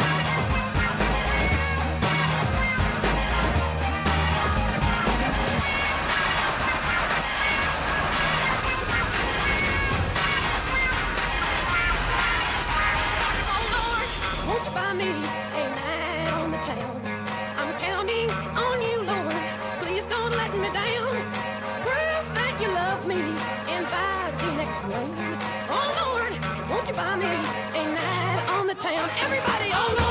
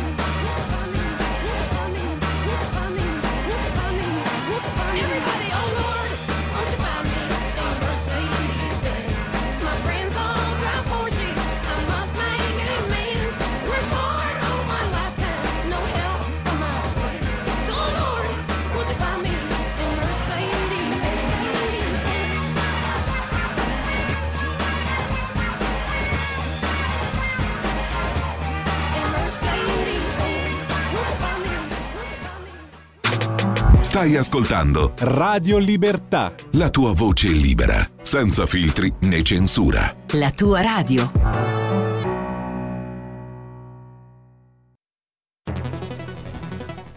Scopri Radio Player. Oltre 130 radio nelle tue mani con un touch. Da ascoltare ovunque, anche on demand. Scarica gratis l'app Radio Player e vivi una nuova esperienza digitale. Radio Player, l'app ufficiale delle radio italiane. Anche Radio Libertà è su Radio Player Italia.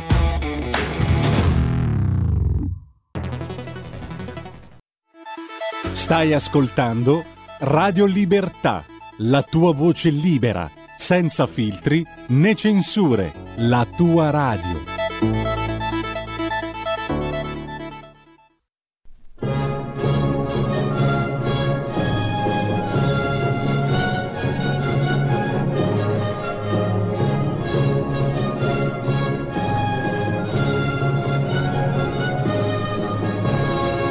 Diplomaticamente, la politica estera.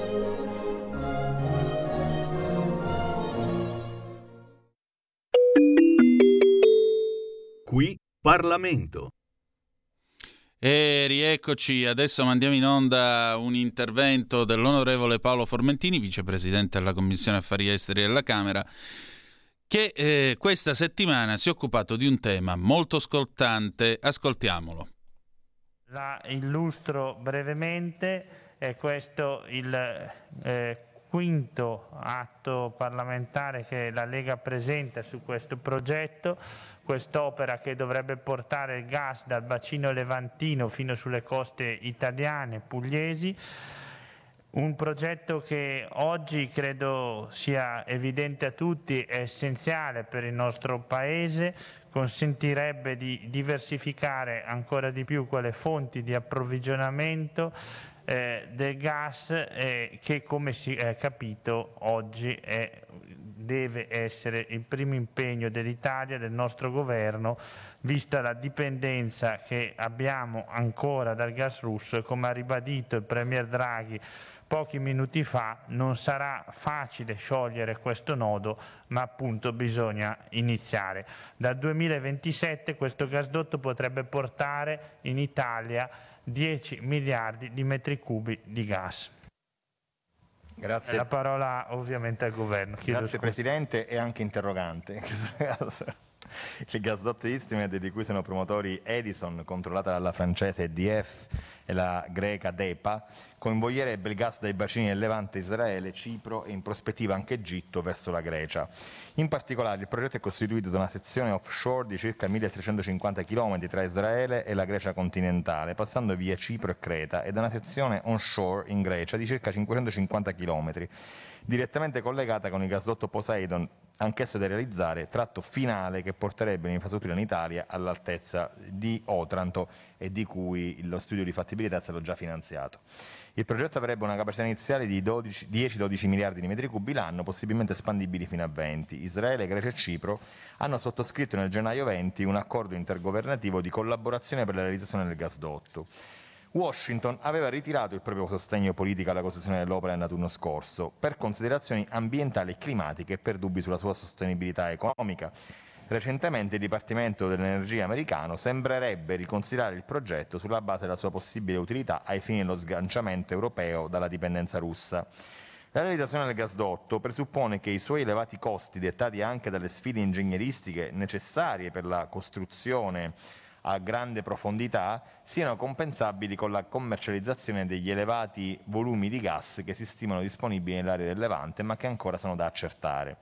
Le esplorazioni sono da anni in fase di stallo, sia per la pandemia sia soprattutto per la forte opposizione turca alle attività che interessano le aree marittime contestate a Cipro. Similmente, studi di fattibilità finanziaria dell'Unione Europea affiliati alla società italiana Lighthouse procedono molto a rilento per le stesse difficoltà frapposte dalle autorità turche che rivendicano tratti di mare che dovrebbero essere attraversati dall'infrastruttura. L'intero gasdotto comunque, nella migliore delle ipotesi, non potrebbe essere portato a compimento prima del 27. Aggiungo che nei tavoli di coordinamento sulla geopolitica energetica che stiamo facendo interministeriali la stima del 27 risulta assolutamente eh, lontana dalla realtà. Al netto delle critiche di carattere politico ed economico, criticità mi scusi, di carattere politico ed economico, il progetto EastMed si porrebbe in linea con la nostra strategia di diversificazione delle rotte del gas, con la nostra azione di rafforzamento verso i paesi già fornitori come Algeria e Libia e con l'idea di fare dell'Italia un vero hub europeo dell'energia, valorizzando il bacino mediterraneo, in particolare la sua sponda meridionale. Aggiungo, eh, essendo questo un tema eh, che, che, gestiamo eh, frequentemente, che anche nella ultima missione che abbiamo svolto insieme al Ministro di Mani in Azerbaijan il tema di Istemed è stato trattato perché di interesse anche della locale Sokar. E le ultime eh, informazioni che abbiamo è che anche nel bacino del Levante appunto eh, le riflessioni stanno mutando in modo molto veloce perché probabilmente ritengono più eh, sostenibile, più fattibile e, e questo eviterebbe anche la questione turca chiaramente, un spostamento della rotta dall'offshore all'onshore fino alla Turchia e da lì con dei meccanismi di swapping verso pipeline già esistenti poter fornire l'Europa. Questo lo metto sul tavolo a livello di informazione chiaramente non è ancora un progetto che abbiamo né visto né attenzionato, ma è uno dei, dei nuovi linguaggi diciamo, di, quella, di quell'area del mondo. Ringrazio il sottosegretario per la risposta completa e anche per l'aggiunta finale. Avevo avuto notizia anch'io di questo interesse turco, la Turchia ambirebbe a diventare l'hub eh, di passaggio per il gas che arriva in Europa. Bisogna ricordare però che questa eh, pipeline da Israele tramite Cipro e, e poi arrivando sulle coste greche e infine in Italia consentirebbe all'Italia di importare da un alleato qual è Israele, da una democrazia, quindi con una eh, stabilità di fornitura e sarebbe quindi strategico in questa chiave, benché siano note le difficoltà di realizzazione dell'opera, sarebbe il gasdotto più profondo mai realizzato e anche la lunghezza dell'opera stessa, 1900 chilometri però metterebbe direttamente in connessione Italia e Israele, ovvero, lo ripeto, due alleati, due democrazie. Sappiamo oggi, dopo aver visto l'instabilità creata a livello internazionale dall'aggressione russa all'Ucraina, eh, quanto sia importante cercare di mantenere gli approvvigionamenti energetici, ma riportare anche con una sorta di reshoring all'interno delle democrazie quanto più possibile sia le rotte di approvvigionamento che anche le nostre industrie manifatturiere. La ringrazio di nuovo e chiedo il massimo sforzo e impegno al Governo. A questo proposito stiamo discutendo con i colleghi in Commissione Esteri, è già stato avvisato anche il Presidente Fassino sulla possibilità di depositare a breve una risoluzione proprio perché a livello parlamentare ci sia un chiaro indirizzo in appoggio a questo approvvigionamento del Mediterraneo orientale di gas. Qui Parlamento. Ecco appunto l'audio e il video per chi ci ha seguito attraverso la pagina Facebook oppure il canale 252 del digitale terrestre oppure ancora la nostra stessa eh, app della radio. Eh, il video credo sia abbastanza interessante e abbastanza importante per tutti e ciascuno di noi, dal momento che eh, l'onorevole Formentini aveva interrogato appunto il ministro degli affari esteri, è venuto il sottosegretario Manlio Di Stefano a rispondere, lo avete ascoltato, eh, proprio sul progetto EastMed, perché vedete a largo di Israele esiste questo enorme campo gassifero, questo enorme giacimento che interessa anche ai turchi perché nel Mediterraneo orientale, nella zona tra Castelloriso, che è Castel Rosso dove è stato girato il film Mediterraneo, per capirci, dove l'estate scorsa ci sono stati pesanti attriti tra i greci e i turchi, ecco, tra quella zona lì e Israele esiste un campo eh, di gas, un giacimento di gas che a quanto pare è, eh, ha un potenziale pari a quello dello stesso Iraq. Ora voi immaginate la possibilità di importare gas, sia pure con un eh, gasdotto eh, sottomarino di 1900 km, che non è propriamente una passeggiata, a delle profondità molto importanti, perché comunque il Mediterraneo arriva anche a 3000 passametri di profondità. Insomma, però immaginate poter ricevere gas da una democrazia, appunto come Israele, anziché doverci eh, affidare ad altre realtà dove non sempre la stabilità politica o l'affinità, diciamo così, eh, come potremmo dire, mm, l'affinità anche politica o dei sistemi eh, di governo sono quelli che eh, sono compatibili con noi, se vogliamo essere fedeli ovviamente alla nostra ai nostri principi, perché vedete, United we stand, divided we fall. Uniti noi stiamo in piedi, ma divisi cadremo a terra. E allora adesso, visto che abbiamo detto tutte queste belle cose qua, se il nostro mitico Giulio Cesare Carnelli è pronto, io direi che possiamo andare con cose dell'altro mondo, la rassegna stampa estera di Zoom di quest'ora della serie. Andiamo, dai. Cose dell'altro mondo, la rassegna stampa estera di Zoom. Oh, ci siamo, sì, Giulio Cesare, perfetto. Allora, noi apriamo eh, la nostra rassegna stampa con eh, la BBC dal vivo. Morti a dozzine dopo, essere, dopo che una stazione ferroviaria ucraina è stata colpita da razzi. Eh, dopodiché il, l'Unione Europea offre all'Ucraina un modo, una possibilità di adesione eh, molto veloce, velocizzata. L'Unione Europea ha eh, presentato al presidente Vladimir Zelensky, un, presidente ucraino, un questionario che porterà l'Ucraina un passo più avanti nella possibilità di ottenere il, eh, lo status di candidata all'ingresso nell'Unione Europea. Questo è accaduto nel corso di un incontro tenutosi a Kiev, parlando con il presidente ucraino, la presidente del, della, della, Commissione Europea, eh, Ursula von der Leyen, ha dichiarato che l'Unione Europea appoggerà l'Ucraina per eh, far sì che... Il completamento eh, del suo processo di ingresso nell'Unione eh, sia fatto duri delle settimane e non degli anni, dal momento che questo processo è stato in qualche modo accelerato dalla guerra la Russia scenderà in una, in una, decadenza economica, finanziaria e tecnologica, mentre invece l'Ucraina sta marciando verso il futuro europeo e questo è quello che io vedo, ha dichiarato la von der Leyen.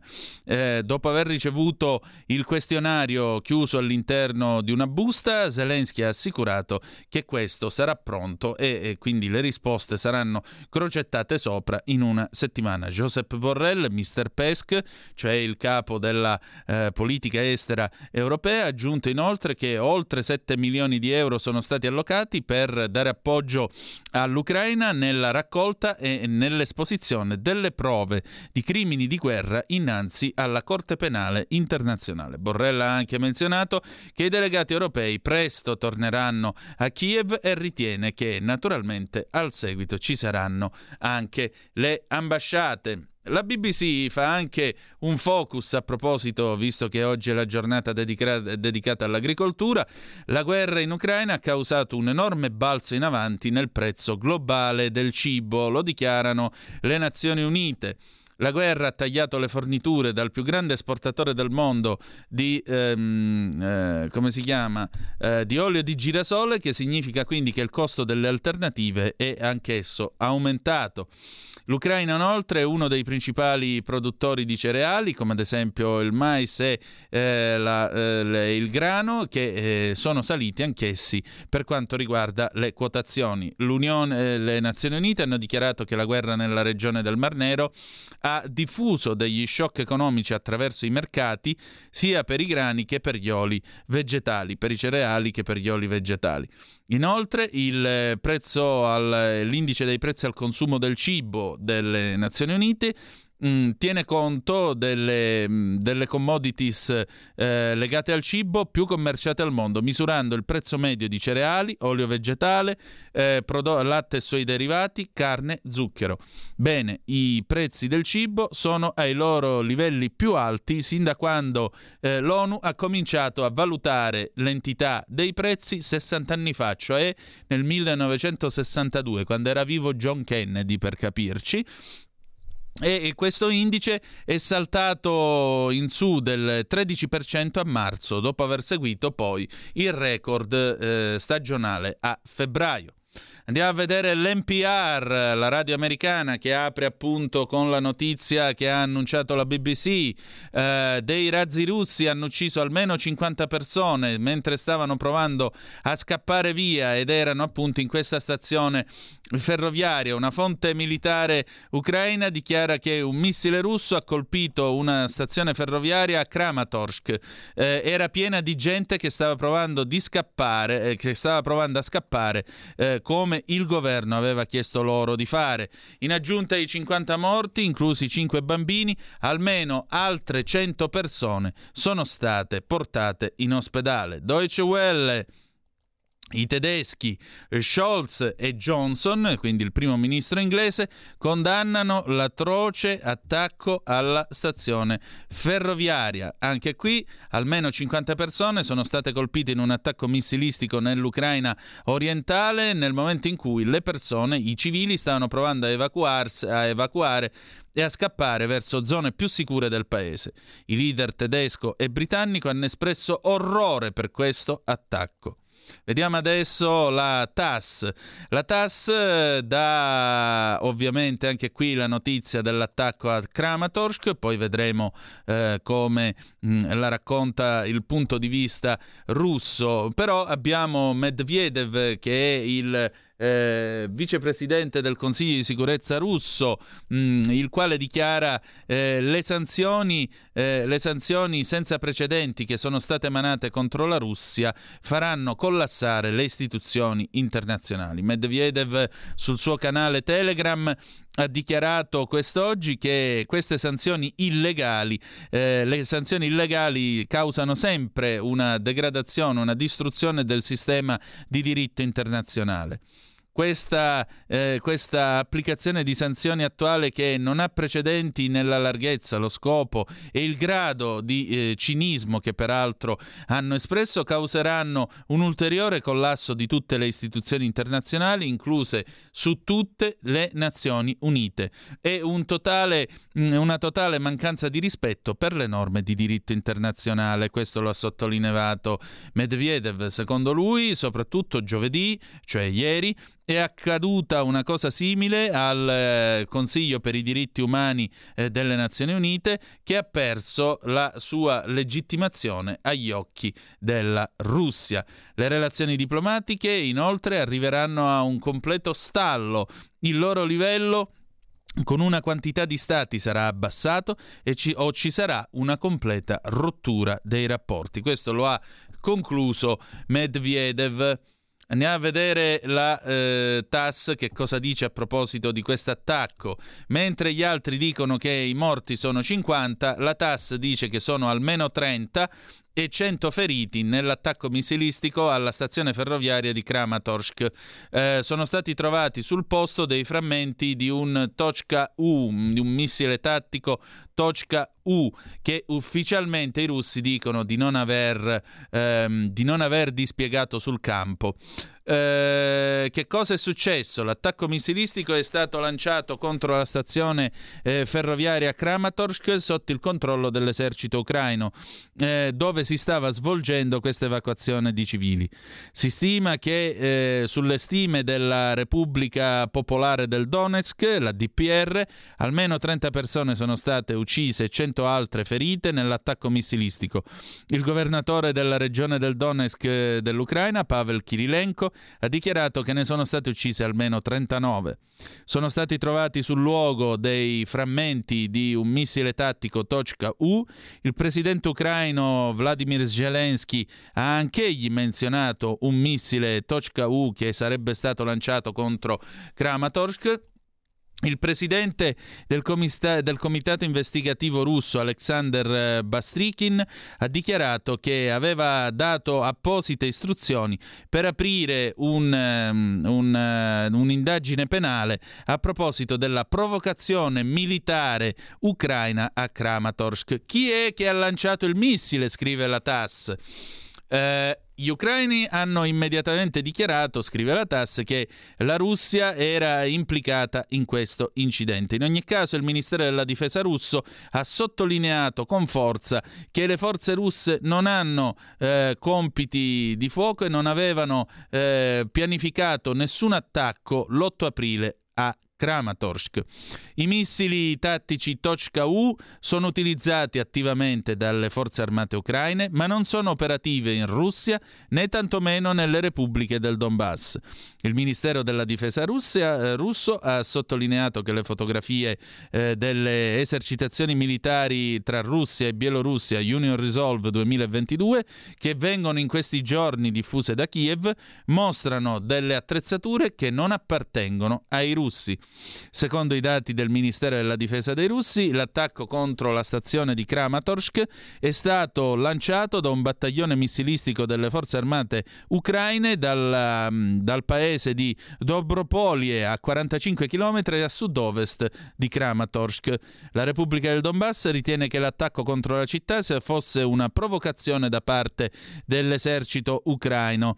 Il capo della Repubblica del Donbass, Denis Pushilin, ha, combat- ha condannato l'attacco missilistico come crimine di guerra e ha avvisato che questa non è l'ultima provocazione da parte dell'esercito ucraino. Il 14 marzo un simile missile Tochka-U ha colpito il centro di Donetsk, uccidendo 17 persone e ferendo 36 altri civili. Quindi i russi dicono che gli ucraini si sono sparati addosso. Il Cremlino, eccolo qua, Dmitry Peskov, il portavoce di Putin, che cosa dice? Che la Russia sposta le consegne di carbone dall'Unione Europea ad altri mercati. Cominciate a sentire freddo? E allora, che cosa dice Dmitry Peskov? Mm, le forniture di carbone, dal momento che l'Europa ne rifiuta il consumo, saranno trasferite ad altri mercati. Naturalmente il carbone è ancora una commodity molto popolare, sottolinea Peskov. Eh, giovedì, cioè ieri, l'Unione Europea ha approvato il quinto pacchetto di sanzioni contro la Russia che include restrizioni su individui e istituzioni finanziarie, tra cui le figlie di Putin, e inoltre pone l'embargo import- sull'importazione di carbone dalla Russia, così come anche la fornitura di beni ad alta tecnologia. In particolare, il cancelliere tedesco Olaf Scholz ha dichiarato che la Germania dovrebbe utilizzare appieno il periodo di transizione di quattro mesi per abbandonare l'importazione del carbone russo. Ginoa e siamo un po' in ritardo quest'oggi. Andiamo a vedere che cosa c'è su uh, Ginoa. Mm, vediamo un po', vediamo un po'. Uh, ah, ecco, ecco, ecco. Ginoa se la prende con gli americani, gli Stati Uniti non hanno, non hanno, assolutamente, tengono la capa fresca, direbbero a Napoli. Gli Stati Uniti sono scritteri, la, la, la, la scriteriata richiesta degli Stati, spinta degli Stati Uniti per la legalizzazione della marijuana è irresponsabile e pericolosa, nonché ipocrita. Tutto questo, scrive Ginois, dimostra l'ipocrisia del paese e i doppi standard nei termini che riguardano la gestione del problema della droga. Andiamo a vedere rapidamente l'ANSA perché l'orologio ci corre appresso, quindi andiamo con il paese della sera.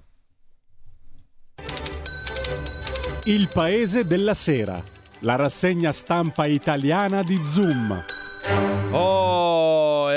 Allora, correndo, correndo, veloci come un Alfa Romeo, domattina avremo il garage dell'Alfista con Maria Laura Luraghi, già che ci siamo alle 9.30, se volete essere dei nostri. Lanza, strage a Kramatorsk, raid sulla stazione, 50 morti, 10 bambini. A Bucia l'umanità è andata in frantumi. Mosca smentisce l'attacco, Kiev dovrà rispondere del bombardamento a Kramatorsk. Zelensky, noi non uccidiamo civili russi o bielorussi. Von der Leyen a Bucia, qui è successo l'impensabile per crudeltà. L'Ucraina vincerà la guerra, ha detto la Presidente della Commissione UE. La polizia ucraina, Izium, civili bruciati vivi. Johnson, la Gran Bretagna manderà a Kiev armi anticar antiaeree. Eh, Kramatorsk sul missile, la scritta in russo per i bambini. Eh, vernice contro il Nobel Muratov su un treno in Russia. Ucraina, la First Lady Zelensky, gli italiani ospitino i nostri bambini. Andiamo a vedere l'Aggi che sono già i 54. Von der Leyen, Zelensky, la vostra battaglia è la nostra. Gio- oggi primo passo per l'adesione all'UE. Missili a Kramatorsk, almeno 50 morti, anche 5 bambini. Zelensky, ma- malvagità senza fine. Accuse reciproche tra Kiev e Mosca. Il Cremlino, l'operazione speciale potrebbe finire presto, se Dio vuole, speriamo. Eh, sulla delega fiscale, lite nella maggioranza, ma Draghi assicura nessun aumento di tasse. Lega e Forza Italia hanno chiesto al Presidente del Consiglio un incontro per avere garanzie che l'approvazione della delega fiscale non comporti un aumento delle tasse. L'allarme di Banca Italia con la guerra rischio recessione nel 2022. Nello scenario peggiore il PIL diminuirebbe di quasi mezzo punto percentuale e l'occupazione andrebbe all'8%. Chiudiamo con l'ADN Kronos. Anche qui Ucraina-Russia, von der Leyen a Bucia, crudeltà dell'esercito di Putin, umanità in frantumi. Razzi a Kramatorsk, decine i morti. Makariv trovati 132 morti. Eh, Covid, nuova variante XJ, isolata per la prima volta in Italia, individuata a Reggio Calabria. Si tratta di una ricombinazione di Omicron 1 e 2, comporterebbe un aumento della contagiosità. E andiamo. Allora, abbiamo finito per questa sera, possiamo uscire dalla visualizzazione del computer, grazie. Allora, noi chiudiamo qui la nostra trasmissione e che dire di più? Niente, ci si ritrova domani alla... no, domani no, ci si ritrova lunedì alle 10.35 mm, eh, sì, vabbè, alle 18.05 trattabili sulle nostre magiche, magiche, magiche onde. Domani alle 9.30 il garage dell'Alfista, se volete esserci. La canzone d'amore con cui ci lasciamo è della PFM featuring Antonella Ruggero, se permettete. Impressioni di settembre, seguita dal vivo a Vicenza il 5 ottobre 2012. Grazie per essere stati con noi e ricordate che The Best, Sietto Cam, il meglio malgrado tutto deve ancora venire. Vi ha parlato Antonino Danna. Buonasera. Avete ascoltato Zoom, il drive time in mezzo ai fatti.